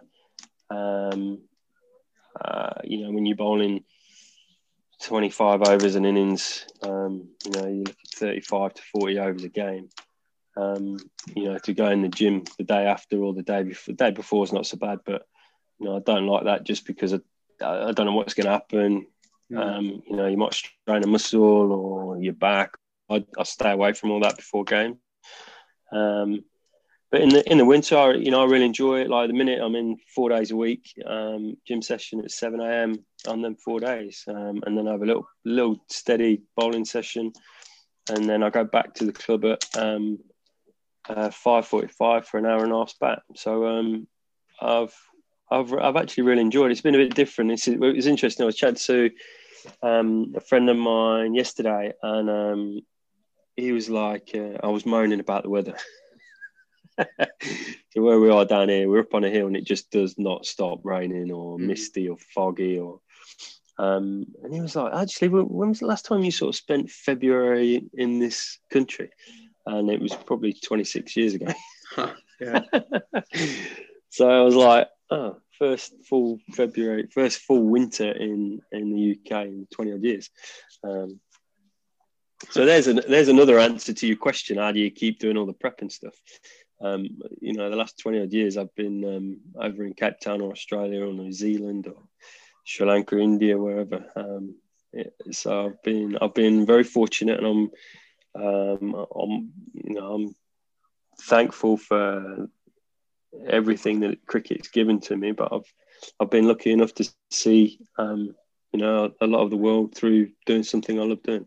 Yeah, yeah. So obviously you're an, an all-rounder, and people know you now most these days, I guess, as, as more of a bowler. But it was sort of with the bat that you came. You sort of played for the England Lions around the turn of the last decade, I guess. Uh, yeah, that's right. Yeah. Um, did you like? Obviously, that was when England had a very strong team, especially in in Test cricket. Did you, did you wonder if sort of in another era you sort of might have flourished and might have won a call up? Or did you not really think like that? Uh, you know, I'll, I'll look back at it, and I'll always look back at it thinking, I wish I'd have played for my country. And I reckon at the time, I was, probably wasn't getting enough runs. Um, there was that period in 09, though, where first four Champo games of the year, I got 100 in each game. Um, and that's why, I guess that's why I got picked in the, we played a tri series against India and um, the West Indies. Um, and that was, you know, I love that. And I think I averaged 80 with a bat, and I didn't do as well with a ball. Um, but we had an unbelievable side. You know, everybody that played, I reckon everybody that played in that game or that tournament with me, or I played with them, I reckon every one of them would have played over 50 times for England. Yeah, every one of them, I reckon, except for Gale from Yorkshire. Um, but everybody else had, had played in it. Cookie played in it. Ravi, um, Belly was playing. Trotty was playing. James Treadwell, um, Plunkett. You know, we had an unbelievable side. And that, that's we won the we won the comp. Um, but yeah, um, I think that was probably my my last and only chance. Then, um, you know, I had a great tour, had a great tournament, average eight with a bat. Um, got seventy odd not out in the final against India, um, but never got picked. It's just one of those things. I think I look at it and you know I'll always be you know gutted and disappointed for not getting picked, but there's got to be reasons why I didn't get picked. Do you like to think you would have been good enough? Ah, you, you don't know. I'd, I'd, I'd like to think so.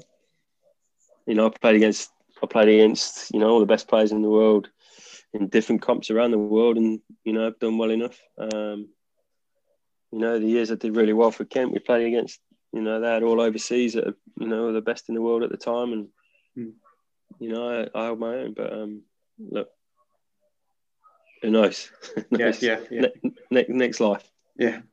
Um, so I think one thing I was kind of wondering is, see, 97 was, you know, that was the, the one divisional county championship. It was, you know, before T20. What, what would you say is, the, is the, the biggest way that county cricket has changed from then until now? I think these, you know, a lot of people probably disagree, but I think these two div- divisions is not. It, it, it, I think it had a positive for a short period, but I think, you know, that from the, from when it changed to um, when it changed again last year, but you know, and it's changed again this year. Um, I, I just think the the two divisions was, um, you know, they say about other, you know, second division was really poor, uh, first division was the best, but I, I look at it as you had two completely different divisions. You had a division where the top division where um, you started off with all the test sides in, and it was like flat pitches, good pitches. Um, and then in the second division, you had a you know teams that wanted to get out of that division to get in the first division. So it's like, how do you do that? Right, we'll prepare pitches how we want to play cricket. So 99% of the time, you'd rock up and it'd be a raging green. Um, and it is in how I oversee it, like oversaw it all was uh, I, I, saw the first division being an offside game because it's more of a patience game mm-hmm. um, because they're better pitches, flatter pitches, and a lot of the test grounds. And I saw the second division um, was basically we need to get out of this division. We've got to bowl at the stump, so you bowl a lot straighter. So it became a leg side game, and that's how I looked at it. Really, when people ask me, it's first division to me was an offside game, and second division became a leg side game. Um, and that, yeah, that's I, I think that's the the disappointment because you you ended up getting rid of, you know, at the time we probably had you know, three three quality outstanding bowlers in each side, and then it became everybody moved. You know, the first division and signed more players because they had more money, um, and they'd take all the best players from the second division, and all of a sudden, the second division became like a development division. Mm. Um, where you'd probably only have two decent bowlers, and they were probably the old boys that were just finishing, or the good youngsters coming through. But then in time, the first division boys just snapped them up. Yeah. So it's, you know, in it, it was positive because I suppose at the time we needed to change, but you know, I, I thought it was um, a little bit disappointing. Yeah, and is, is it is it a more professional game now than it was at the start? Buying chips at lunchtime. Is, is, that, is that really what it was like? Man, I'm not. Come on, I'm not that old. nah, it was. Uh, I remember Chris Lewis's first game for us. Yeah. And he he rocked up and he came into the change rooms and he goes, Right, where can I get some food from? And this was before the game. No, yeah, this was before no. We were going into lunch, I remember, and he goes, Where can I get some other food from? I said, Well, the, the meat's open. It's the old building on the corner. I said, The meat's open. You get food from in there. He goes, Right, come on, let's go. So I'm like, okay, so we wander over and he get he goes in and he, he has a big slab of cake and then um, uh, gammon, eggs, and chips. So takes them off, eats his cake first, eats his cake up first, and then polishes his egg, ham, and chips up with a cup of tea. That's old school. That's proper old. Yeah. But, uh, look, yeah, it's it's changed massively now. Like we go into the the dining room now, and there's there's not an ounce of fat on anything or there's no goodies, there's no desserts at the end. It's, um, but it's that's the way the game's gone, and it's very it's very professional now. It has been professional for years, but um, it, you know everything's changed. You know the fitness, the uh, the standards in the fitness, and all that sort of stuff. Is that the plan, basically, just to keep playing for as long as Kent will have you, and as long as you can go for, basically? Well, I'll, I'll keep playing until I'm not doing my job. Um, you know, and obviously the body. The body's a big thing. If the body holds together, then um, yeah. And like I said, I'm still getting my wickets and still getting my runs, um, winning games for Kent. That's all I want to do. Um, you know, and the other thing is with the experience that I have, I feel that I've I've got a lot to give the lads. You know, when I'm playing, it's the best place to not not coach, but uh, help these boys progress. And if they get in sticky situations, um, a lot of the situations that you get stuck in, I've been in and been through myself. So it, you know, it's great. I love batting with these young lads in the middle or standing at mid off when somebody, um, you know, might be struggling with a ball or getting a bit impatient, or you know what I mean. It's um, there's not there's not many better places to help um, coach um, players along their way. Next up is Jason Holder, the man who captained West Indies on their tour of England in 2020. Holder took 6 for 42 in the first innings of the summer in West Indies' win at Southampton. Phil spoke to him earlier this year before Holder was relieved of the Test captaincy. They talked about the Tour of England, the Black Lives Matter movement, his aspirations for the future, and much more. Congratulations, Jason, to begin with. And uh, tell me, what does it mean to accept this kind of award? Yeah, thank you very much. Um, you know, it's, honor, it's, it's an honor. Um, I was happy to, to be part of the 2017 tour. uh, when Shai Hope was prolific, and then you know afterwards he was he was named one of the five Wisden cricketers. Um, before that, I think Marlon Samuels was the last West Indian to be to be named as a Wisden cricketer. And yeah, it's something that I thought about. You know, I probably didn't give as as much thought into it as as I probably would maybe for, for an ICC uh, uh, official accolade. But yeah, it's a, it's a great honor. You know, the, the list of players who've been part of this prestigious club is is is, is endless. Sorry, and and there's some pretty big names on it. So to be a part of it, you know, means means a lot to me personally. The award, I guess, in some respects, reflects uh, the the team as much as as as you as an individual, because it was a team decision, a collective decision to to make the trip last June to England, to COVID riddled England, from a relatively safe Caribbean uh, COVID situation to a to a hotspot relatively, and and that must have taken a lot of effort, a lot of consideration, not just from yourself as part of the management team, but of course going all the way down to the to the players themselves. Yeah, it was a massive decision. You know, I mean, at that time everybody was uncertain, uh, as we still are at this present time, and we had to really sit down with what was being presented by the ECB. And I, I, would always say to their credit, they've done an outstanding job. I think what they've rolled out was phenomenal. Um, it has been probably by by far the best bubble I've been a part of um, the most secure, the most safe, and, and well well put together.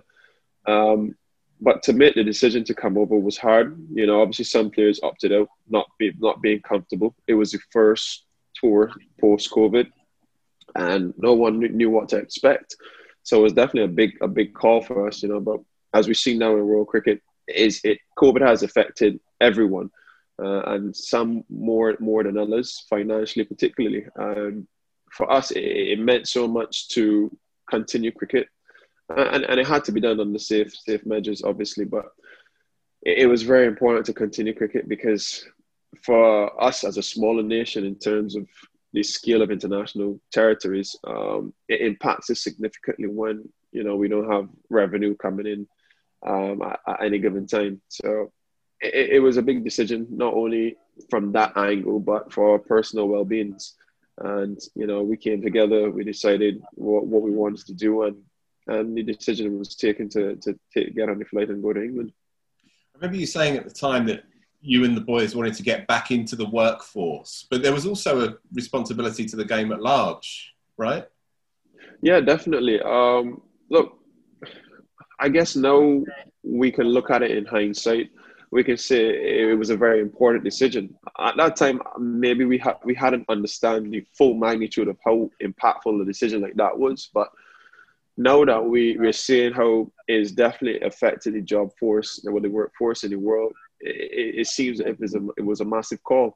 Um, there's been so many loss of jobs um, as as there are loss of lives, you know, and to to weigh up you know your your livelihood and, and, a, and a way of making a wage um, in comparison to your life, you know, is a big call, you know. But for us, we, we've just got to we've got to get on with life and, and, and make decisions. You know, some of the, some of them will will impact us a little bit more severely than others, but you know, in hindsight, we can only tell how great or how poor a decision it may be.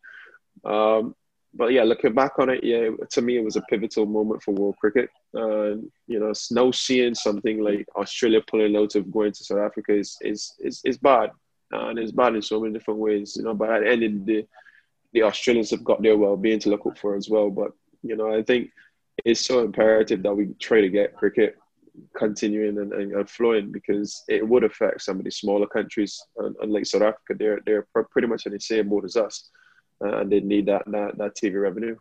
You, you you join us from Antigua, I believe. You're in yet another bubble as we talk, preparing for the domestic uh, one-day tournament in, in the West Indies. Um, you said that the English bubble was may, maybe one of the more manageable bubbles that you've you've had to endure over the last 12 months or so. But from a from a captain perspective, it must be challenging as well because you need to be close to your your teammates. You need to be empathetic to the stresses and strains of of your team, um, even even in the best of times. How challenging was it for you as a leader in this secure unit, if you like, this isolation unit, to to carry out your your job, your role? Well, to be honest, in England it was the easiest because England we were literally in a hotel with, by ourselves. You know, there was nobody else in the hotel, so we weren't we weren't um, restricted to being in our rooms like we were in other bubbles. You know, we didn't have an isolation period where we had to stay in our rooms in England. You know, we could just move around the hotel freely. Um, first few days we had to stay out of contact, with direct contact with their staff. Um, but apart from that, we had all liberty to move around the hotel. So that made it easy in a sense then. Um, particularly in a few other bubbles that I've been a part of, I've had ice like seven day isolations in a room, 14 day isolations in a room, which is which is really really tough, man. Every day it just felt like if the room became small and smaller. But again, when when you look back on the, the bubble that was that was laid out in England, it it was to me way better than, than most others because we had basically our own space. It was tough knowing that you just you just couldn't leave, as is any other bubble. Uh, and then for me and a lot of other players, I remember they remarked you're waking up, you're hearing the sound of the hover cover um, at Manchester, and it's basically from the ground to your room, and you can see the ground from your room. So you never you never quite got away from cricket per se, which is hard. Mm. Um, I know some guys couldn't even open up their blinds because they just didn't want to see the field, even although cricket wasn't being played. But it was that mentally draining on a lot of players, and and I guess at the very end of the tour, you know, it caught up with us. But you know, again, we're still grateful that we had the opportunity to play, and I thought it was a really, really good series, highly contested, and you know we won the first test and they battled back to win the series. But I don't think it was is by stretch. We were outplayed. You know, it was a keenly contested series, and, and it was good to see two teams competing tough um, at the restart of cricket.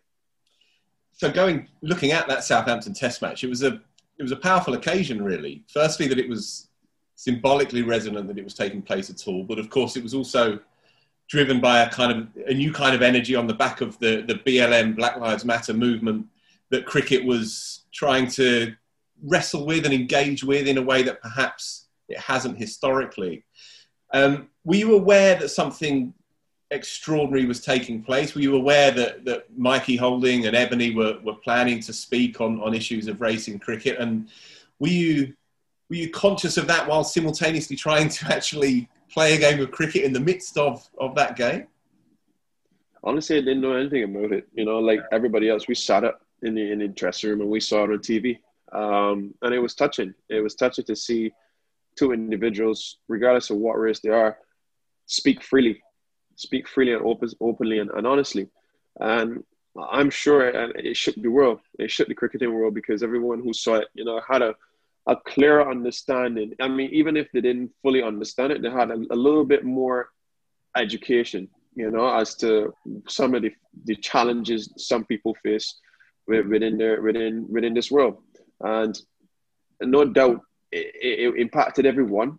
And I think it got the message across. And the message was simply just the awareness around racism in general, and and then it is down to the individual to then seek their their own personal um, education and trying to expand on what what Ebony and, and Mikey and everybody else has been has been pushing. Um, and people always, uh, I, I I find people have misconstrued a bit what the entire movement was all about uh, or is all about. Uh, and it's not only just black lives, you know. I guess it's the first time that black, the black community has really come together and stood up but it is about racism in general. Uh, and the whole thing is for everyone to be aware of what it is, how it affects certain people, you know, ways to alleviate it, and for the entire society to grow, you know, and, and it's not an overnight fix. That's another thing that people really need to understand. It's not an overnight fix. This is an ongoing issue, and it, it will always be an ongoing issue until we can raise that awareness, until we can get that education around for people to understand what it's all about. And I think Mikey, Ebony, and, and everybody else who has played their part in, in, in kneeling, um, educating, ha, ha, has done their role. And, and it's just imperative that all of us continue to grow it, build it, bring it together. And there's more ways. I think that is when, you know, we'll see a, a change and a difference in, in the approach of people uh, towards different races symbolically extraordinary moment, wasn't it, to see two international cricket teams just before the start of a, of a Test series taking the knee in solidarity. Was that a, a conversation that you had with Joe Joe Root beforehand? Were, were, both teams absolutely committed to the idea long in advance? How did those conversations go? So we arrived in England, and obviously uh, it was at the heart of the Black Lives Movement, the push for the Black Lives Movement then And we, as a as a West Indies team, we definitely sat down and spoke about it because we wanted to show our support behind it. And it was just about not shoving anything down our players' throats, but having a conversation around it for us to then come to compromise as to what we we're going to do to support the movement. Because everybody agreed that we had to support it. Um, so yeah, we sat out and sat sat around in, in our team room at length and we discussed it. You know, some players shared their personal experiences of racism uh, and what their family members and people close to them have experienced, and it was touching. Um, after that, we then decided we had a we had a few ideas out on the table, but we didn't actually fully committed to one. Um, and then I, I got a text from from Joe. And Joe Joe reached out reached out to me, um, wanting wanting to find out how they can help support us, um, and and if there's anything that that they could share uh, in their support behind the movement as well. Uh, and that's when the, the dialogue opened up between both parties. And Joe obviously missed the first test match with the birth of his, his, his um, I think it was his second child, and Stokesy filled in. You know, so when we got down to Southampton, I sat with Stokesy and Mark Satsby, along with our manager and coach. Uh, and we sat down and we discussed, you know, our, our support behind it. And, you know, we came up to that compromise that we we're going to take the knee. And, and they were in, they were full support. And, you know, Stokesy did share some of the instances that Jofra's had. Um, Moeen Ali has obviously been racially abused as well. And Mark Saxby, he shared a few of his experience personally as well. And, and, it was very, very, very, very touching. You know, a few of us shared our experiences with them. And we, we just came to that compromise that we were going to take the knee. Um, and yeah, that was, that was practically it. It's, it's an ongoing process, of course. Um, but you're on the record of saying that it was rarely, if ever, discussed during your stint at the IPL in October, November last year. Do you feel like it's it's a challenge still to get certain certain parts of the cricketing world to to face up to these kinds of conversations? I think that I think that extract was was a, again mis, misconstrued. You know, I was asked a question on, on whether um, it was brought up um, at the IPL about taking the near showing support behind it, and that's when I said no. I mean, we hadn't we hadn't spoken about it, uh, and that was that. I mean, it wasn't a case where I asked and they said no, uh, or it was it was um, the, it was pushed pushed away or pushed aside by the, the, the franchises at the IPL. There was never a conversation around it, and that was just what what I said um, towards it. But look, even in that instance, you know, we still need to continue to raise the awareness. Um, I had to, I happened to be in Australia, being part of the Sydney Sixers group, and it was phenomenal. Um, they did, they've done an outstanding job. You know, they've obviously got their different racial uh, or their different races in Australia. Uh, the Aboriginals have have had their challenges, and there was a lot of support behind the Aboriginals and and also the Black Lives Matter movement. So at the Sixers, they did a really nice campaign, and, and they sat down as a group together and discussed a lot of things. And um, I, it was real touching to see the support that the Sixers threw behind it, kneeling before every game, and and then obviously the, the awareness behind the whole Aboriginal race in, in Australia, and and and just raising that awareness in general about the whole the whole the whole the whole race in general. So it was great. I mean, I think more things like that I believe need need need need to happen, and again, it starts with the schools. I think there needs to a little bit more history around racism in schools, and, and perhaps make it part of the curriculum. Going back to the Test match itself at Southampton, um, one of the one of the great wins, really, one of the great modern day wins for the West Indies, um, and dare I say, a personal triumph for yourself, six for forty odd, I think, in the first innings, and seeing off the winning runs to win by four wickets. You were obviously a key part of the the famous Leeds win, the Shai Hope game from 2017. But where does this one rank? Where does this Southampton win rank for you personally? Yeah, it was a massive win for us. You know, um, it was important. We started the series well. Uh, in the past, we've always been slow to start and, having to play catch up.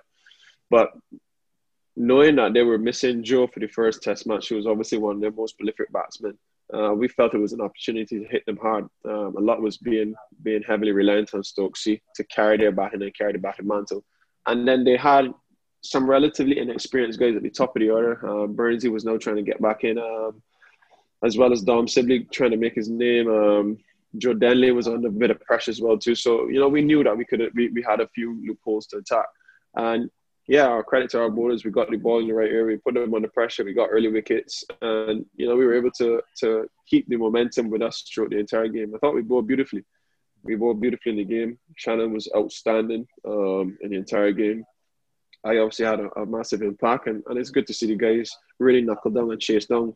Um, I think it was two two hundred and eighty yard. I can't remember the exact score, but it was good to see us chasing down and win that first test match. Um, so yeah, it was off to a really really good start, and it, it was right up there one of the best wins. I love playing against England. I've always said it. England's our is our biggest series, whether it be in the Caribbean or or in England. Um, but in the Barmy Army roar, um, it, just sends goosebumps up up, up your up your spine and you know, is, is one of my best series and most most enjoyable series in, in fact. You've been skipper now for I think six years. Um, just 29, but you've been skippering since since you were relatively young. Um, does the job still hold as much appeal and as much allure as it as it, as it ever has for you? I enjoy captaining. Um, I enjoy captaining the test group particularly. Uh, I've obviously been relieved to do one day captaincy and if I if I wasn't, you know, I'd probably be still doing it now. I, I wouldn't say I would walk away. I don't like to walk away from things, man. I'm not I'm not one of those persons who who throws in the towel, man. To me, that's not my nature. And as hard as it may be, and and I, and I try sometimes to put put a, put aside the results. You know, sometimes in, in a in a developing side, you, you've got to look for ways to to pave the way for the next generation, or to set set stones up for for the next, or set a foundation up for the next generation. And look, I just see my role as being kind of that initiator in, in a sense where I could set that next platform or platform for the next generation. And yeah, our results haven't been as consistent as we would like, but we still had a lot of success. We've had some triumphant wins um, over over the years, and this test group in particular, to me, has grown leaps and bounds. It is still disappointing sometimes the way we lose, but you know, I think overall we've, we've made significant strides, and I can only hope that we continue to move in that direction and, and continue to, to improve looking at your own personal story, Jason, I interviewed you a couple of years ago in a London hotel, and you said, on a personal level, your plan, your dream, your ambition was to become the world's number one test ranked all rounder. Well, you've done that. Uh, you've done that quite emphatically as well. And now you and Stokes are head to head as you have been for 10 years and more since under 19s cricket.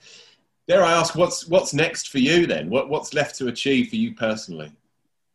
No, still the sky's the limit, man. Um, I think I've gotten to the point now where I kind of actually look at stats, you know. So I just want to keep improving my stats personally. But uh, to me, it's more about stats, our personal accolades, man. West Indies cricket has to get back on track, man. And for me, I would love to, in my time of playing, see West Indies cricket rise and, and rise not only rise for a short period, but you could see a structure in place and, and you could see consistency in terms of developing young players and having a, a firm structure and team for a number of years to come. so I guess that's my ultimate goal.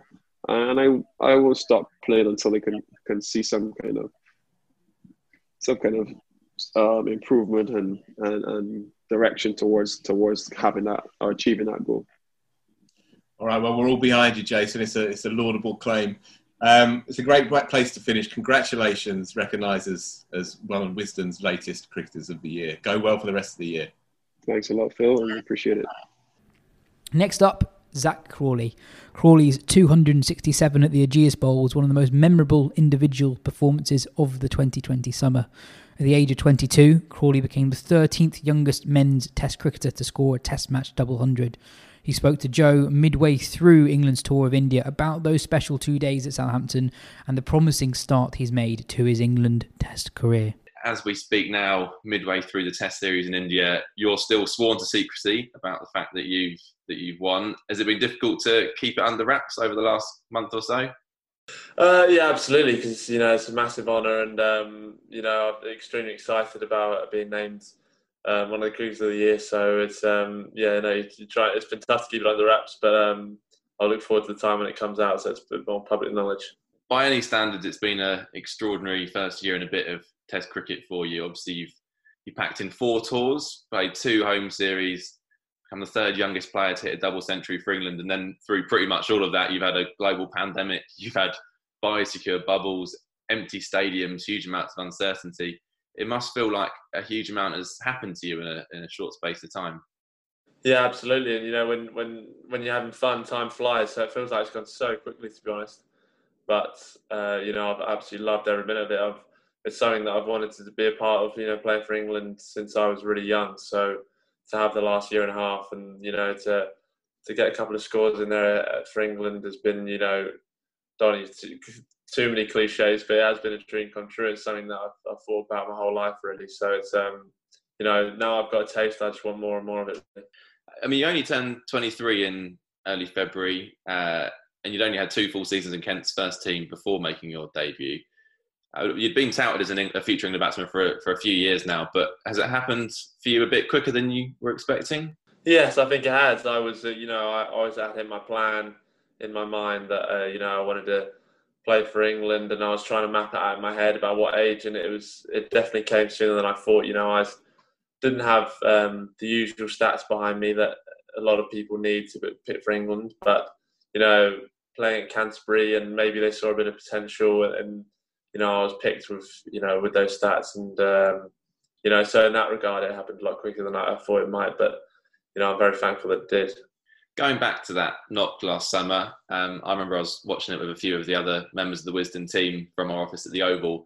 And right from the start of that innings, it just felt like every delivery was hitting the middle of your bat. I think you raced to 40 at about a run of ball. In fact, I remember one of the staff said he's almost going too well. When you're batting that well, it's hard to rein yourself in sometimes. But were you conscious from very early on in that innings that you were in really good touch and you kind of needed to make it count?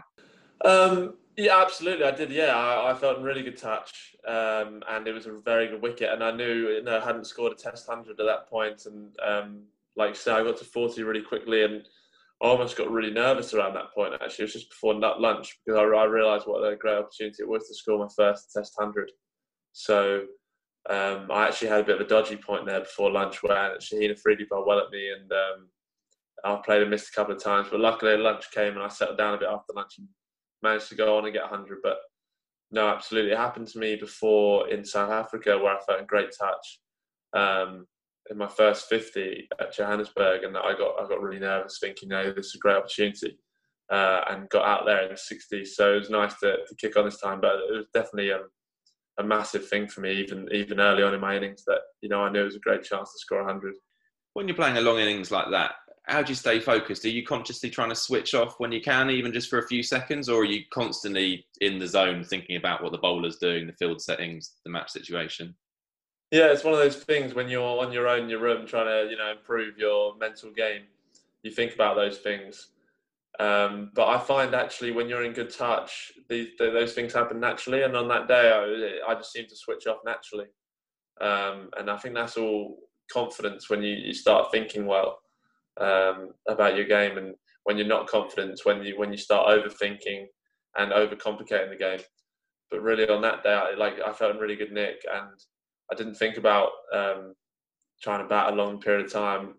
I was just thinking about playing the next ball, and and that's the best I've ever batted. I, I haven't really been able to do that too often in my career, and it's something that you know I'm still trying to chase that kind of staying in the zone as much as possible. But one of the, that was one of those days where you know it just happened naturally for me.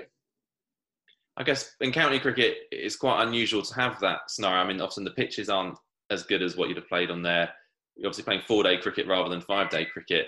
I guess it's an opportunity in Test cricket that wouldn't necessarily have opened itself up to you too many times. No, absolutely. I um, you know, you've probably got the chance to bat for a full two days if you want to, and if you if you're able to in Test mm. cricket. Whereas in in county cricket, you know, you, you at max you're probably going to bat for a day and a half. Um, so that that probably takes away 50 overs or so. But um, you know, you, you still a chance in county cricket to get big scores, as we see all the time. There's there's been a few triple hundreds down the line in there, and um, plenty of double hundreds. So it's definitely something that when I when I play for Kent, I want to start doing more of is um, getting big hundreds, and because it makes the average look good then with all the noughts. it's been talked about before. You're, you're a rarity in that you're not on social media, and you've said you don't have any plans to change that anytime soon. It's not something that hugely appeals to you. Uh, I wondered then how the idea of fame sits with you. Are you comfortable with the idea of becoming famous, of people recognizing you, approaching you in the street? Um, that's an interesting question. I, um, I suppose it's part and parcel of um, you know, being if you if you got to that stage where I see, you know, I see Ben Stokes walking around and he gets recognised all the time, and um, people asking for photos, uh, and you know, I think it's. I remember when I was young and I saw famous people who were famous, and I, I really wanted to see them.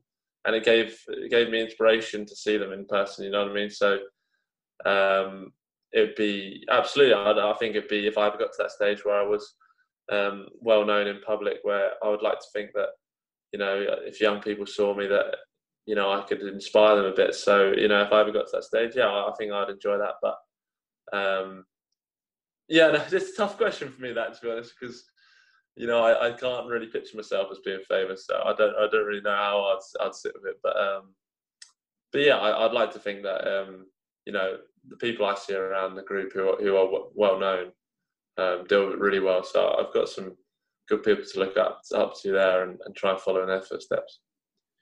I'm going back to your test career so far. You had quite a long break after that Pakistan series, and then faced a very different challenge of playing in Sri Lanka in their own backyard on pitches that were spinning from the first session. Uh, you didn't manage to get a score in that series, but how much did you learn uh, across the course of those two matches? Yeah, I learned a lot, and it's um, you know it was you know probably the toughest um, series I've had so far, and um, it, it, was good to experience it. The um, you know the scrutiny you're under, and uh, the pressure you're put on to you know change a few things and do this and do that, and and actually, I it's um, cemented my opinion that you know you just have to trust yourself and trust the people around you who um, who have their best interests at heart. Everyone's going to have their opinion at this level because obviously there's such high scrutiny, and that's fine. They're entitled. Everyone's entitled to their opinion, but it's, it's being strong with yourself and. Um, there's going to be, a, in my mind, there's only there's only a couple of opinions that matters, me and, and the close people around me, and um, mm. and I think that's important that I try and stick to that it's very rare as a top order batsman at England, England to be facing spin from the very first delivery like you were in that in that series. And even if you do, the pitches aren't going to be offering the, the same amount of turn. Uh, how difficult is it to then experience that scenario in Test cricket for the first time? Yeah, it was definitely a challenge, but it was something that I'd, I'd planned in my head for so like since the end of the Pakistan series, since mm. August. So it, was, it wasn't it wasn't that alien to me. I knew it was going to happen uh, and I've been practicing it in the nets all the time. And it just uh, I've been practicing really well in the nets, and um, I felt my game against spin was was uh, was sharp, and I felt in great touch in that first knock.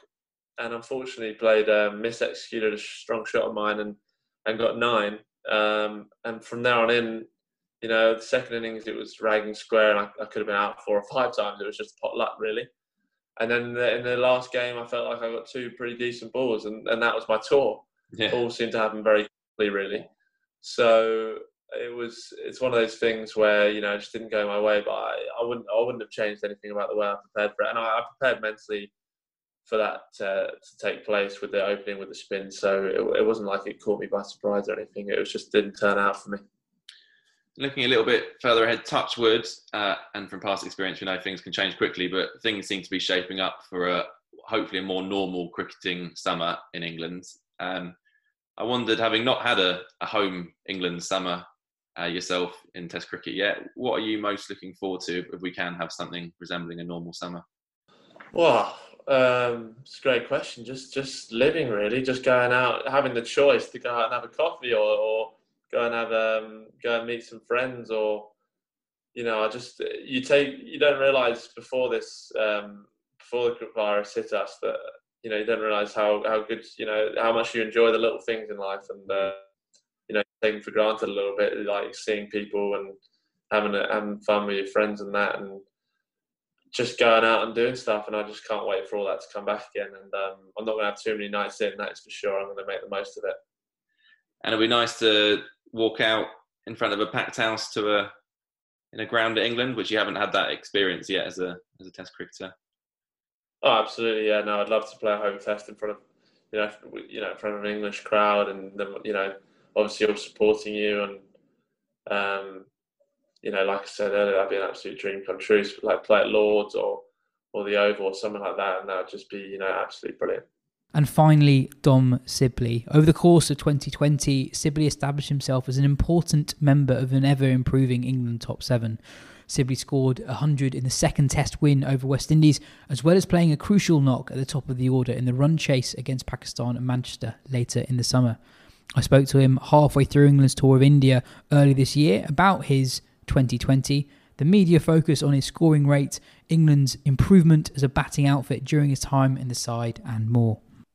First of all, congrats on the award. When did you find out? Um, I think I found out around October actually. Um, around then, um, September, October, as the season sort of finished, got the text, and uh, yeah, no, it was nice to uh, nice to receive. Obviously, back in the day, getting the getting the Wisdens, and my dad's got a few in, on the old bookshelf. So uh, yeah, no, very very nice to to have got that. Next test, you get you set your hundred sets the foundation for that really good win, um, and it's kind of been a pattern of your test career so far that even even when you contributed massively to an England win, there's a lot of commentary box chat about your scoring rate, scoring options against spin. People make you know saying it's seventh slowest test hundred by an Englishman in terms of ball space. Is is that something you're phased about at all when you're batting or even after a game or something like that? I think I was a little bit taken aback by some of the comments. I, I watched the highlights that evening in the hotel because we were obviously in the pub when there wasn't anything to do, and um, I remember sort of hearing sarcastic comments. I sort of felt a little bit, uh, you know, I felt a little bit sort of disappointed and a bit hurt. But um, at the same time, I think the next day I might have said something to someone in the in the dressing room, and and then then you talk to the senior guys, and they sort of say like, well, you know, we, you think we think you did an amazing job for the team, and um, you know, we won the game in four days. There was a day washed out, so. Um, you know, I think I, that sort of says it all really, and um, I just, you know, I've, I've, i think with international cricket, you're going to get people talking about you the whole time, and the pressures um, on a, you know, on a different level to county cricket, and that's something that you have to adjust to quite quickly. And uh, you know, it doesn't get any easier, I don't think, but you just find ways of coping with it. Is it? Have you made a conscious decision to kind of um, look at what people are saying less? Like, if that's what people are saying, even when you're scoring a match-winning hundred, you know, what what social media and all that to be like?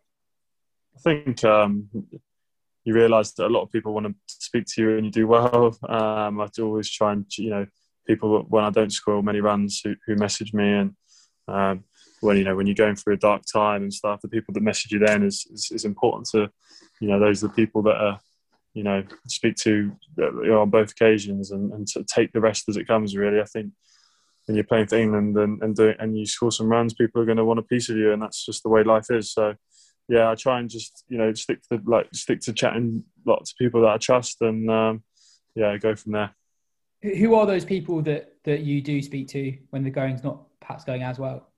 Uh, got some good friends. Um, got you know in cricket, out of cricket.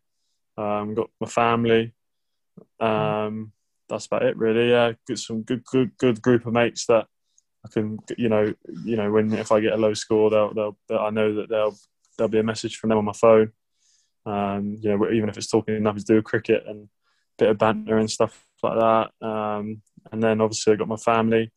Um, and then yeah, I got people that you know in and out of cricket that I trust. It's not you know not loads of people, but I think it's important to have. Do you have any conversations in particular with with either Chris Silverwood or Joe Root where they where they've actively encouraged you to play your natural game? I mean, there was a famous quote from Trevor Bayliss well before your time in the England team about wanting two of his three batsmen in the top of the order to be attacking batsmen. That was something that he later kind of went back on a little bit, but that comment kind of hovered around the batsman around that period for quite a long time. Have you had conversations with either those two guys where they properly backed you? I guess your natural style of batting. Um, I, I, I think you know that with uh, the conversations are trying to get as many you know big first inning scores over 400 as we can, and I think um, we've done we've we've done that um, quite well. I've been lucky that in the in the t- games that I played for England so far, we've I feel like we've won quite a lot of them, and we've we've been successful in series. So, um, yeah, I I just feel you know supported by them, and um, Joe's great to chat to about batting, and obviously you know he's he's a, you know one of England's um, if not greatest player in, in, across the all the formats. So to pick his brains and stuff is. Uh, is, is, is, amazing. And obviously, he's in some serious form at the minute. So it's been great to watch him go about it. Mm. There's, an, there's another innings I wanted to ask you about. It kind of got forgotten a little bit because of the partnership between Chris Woakes and Jos Buttler at the end of that test. But you helped England get off to a really good start in that run chase at Manchester. You put on 60 odd with Root after Burns fell with a score in 22. You got through a really tricky period against a new ball with Abbas, Afridi, Naseem Shah, and then the spin of Yasir Shah I remember watching it and thinking like this was Test cricket at its best, batting against a high quality attack and a fourth innings run chase. The odds are probably against you. Did you find that challenge almost enjoyable? You know, feeling that this really is this is really what it's all about, Test cricket. Yeah, hundred percent. I think trying to chase total down is, um, you know, extremely, uh, you know, always going to be tough. And you know, the conditions. It was it was a, it was an interesting wicket to be playing um, Pakistan on in uh, in England. It was obviously spinning and up and down, and um, you know, the the partnership that um, Jos and Woakesy put on was incredible. So to win that, and yeah, I mean, I, I think I got maybe thirty. I can't remember exactly how much, and to have a partnership with Joe, at the end of the day, it was I, I gave it away, and um, was obviously you know left the boys in the lurch a little bit, so that was a bit frustrating. But um, yeah, just relieved that we got over the line. Yeah, I just want to pick um, up on something you mentioned, kind of like you you're 16 tests now into England career, and it and it has been a really good one actually for England. There's been a lot of rotation, and that's been well documented. But you know, as a spec- as a test specialist at the moment, you've you've been an ever present since your debut, and at the time of recording, England have won nine and lost just four of the tests that you've played in, and then I think this is particularly interesting in relation to your career so far. England have passed 407 times since your debut. In the 16 tests before your debut, England only passed 400 once. So 16 tests into your career, how, how do you feel it's gone so far? And, and how, has a team environment changed much in that time? Do you feel more confident as a part of it? Uh, I don't want to say I feel, uh, you know, I don't feel like a, you know, like uh, confident in terms of, like, you know, I feel like if you if you ever if you start feeling like a, you know, confident in your place and stuff like that, that's when the issues will start coming in. So I always feel like I'm trying to play for England as if it's my last game and um, try and you know work really hard and keep improving. Um, but yeah, I, I, look at sort of 16 Test matches and um, I think I'm averaging 35, and I, I, feel like I've missed a lot of opportunities to get big scores, and I, am sort of you know I, I feel frustrated that my average isn't higher, and I haven't maybe got three or four hundred. So um, I think you know trying to sometimes maybe I, get a bit uh, harsh on myself and get a bit down on myself. But um, yeah, I suppose maybe I think at the start, if you'd have given me that after my first two Test matches in New Zealand, I, I would have taken it. But at the same time, sitting here now, I feel like maybe I should be doing better, and um, I'm hoping to contribute um, in a in a bigger way in the next few Test matches, and um, and hopefully help us win a win a uh, you know really amazing series in India. Hmm. And and in relation to, uh, I guess going forward, what one thing that's been really interesting, I think, something that I think you've endeared yourself with for with with the England fans really is like how notably you've got through quite tricky periods against really good attacks. For example, South Africa, it's Africa, uh, that Pakistan attack at home, and then in spinning conditions in Sri Lanka and India. You kind of like people have almost seen you improve as series have, have gone on. And with that in mind, going forward to the the enormous year England has in 2021. How, how are you feeling about the challenges that 2021 has in store for, for England Test cricket in, in what is a massive year for it?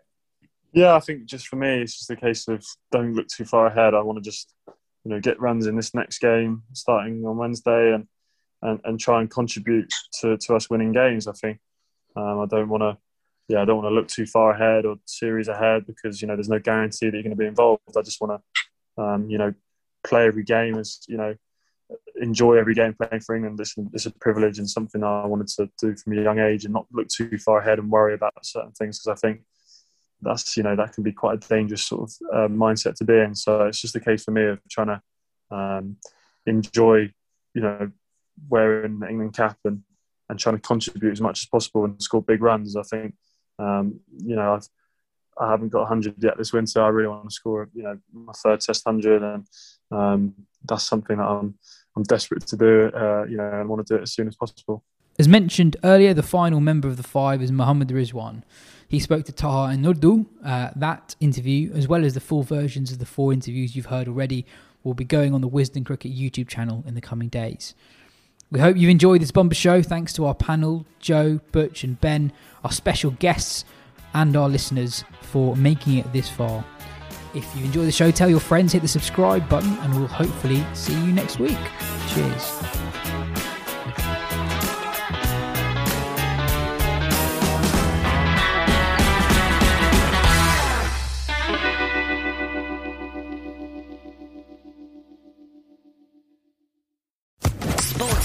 Podcast Network.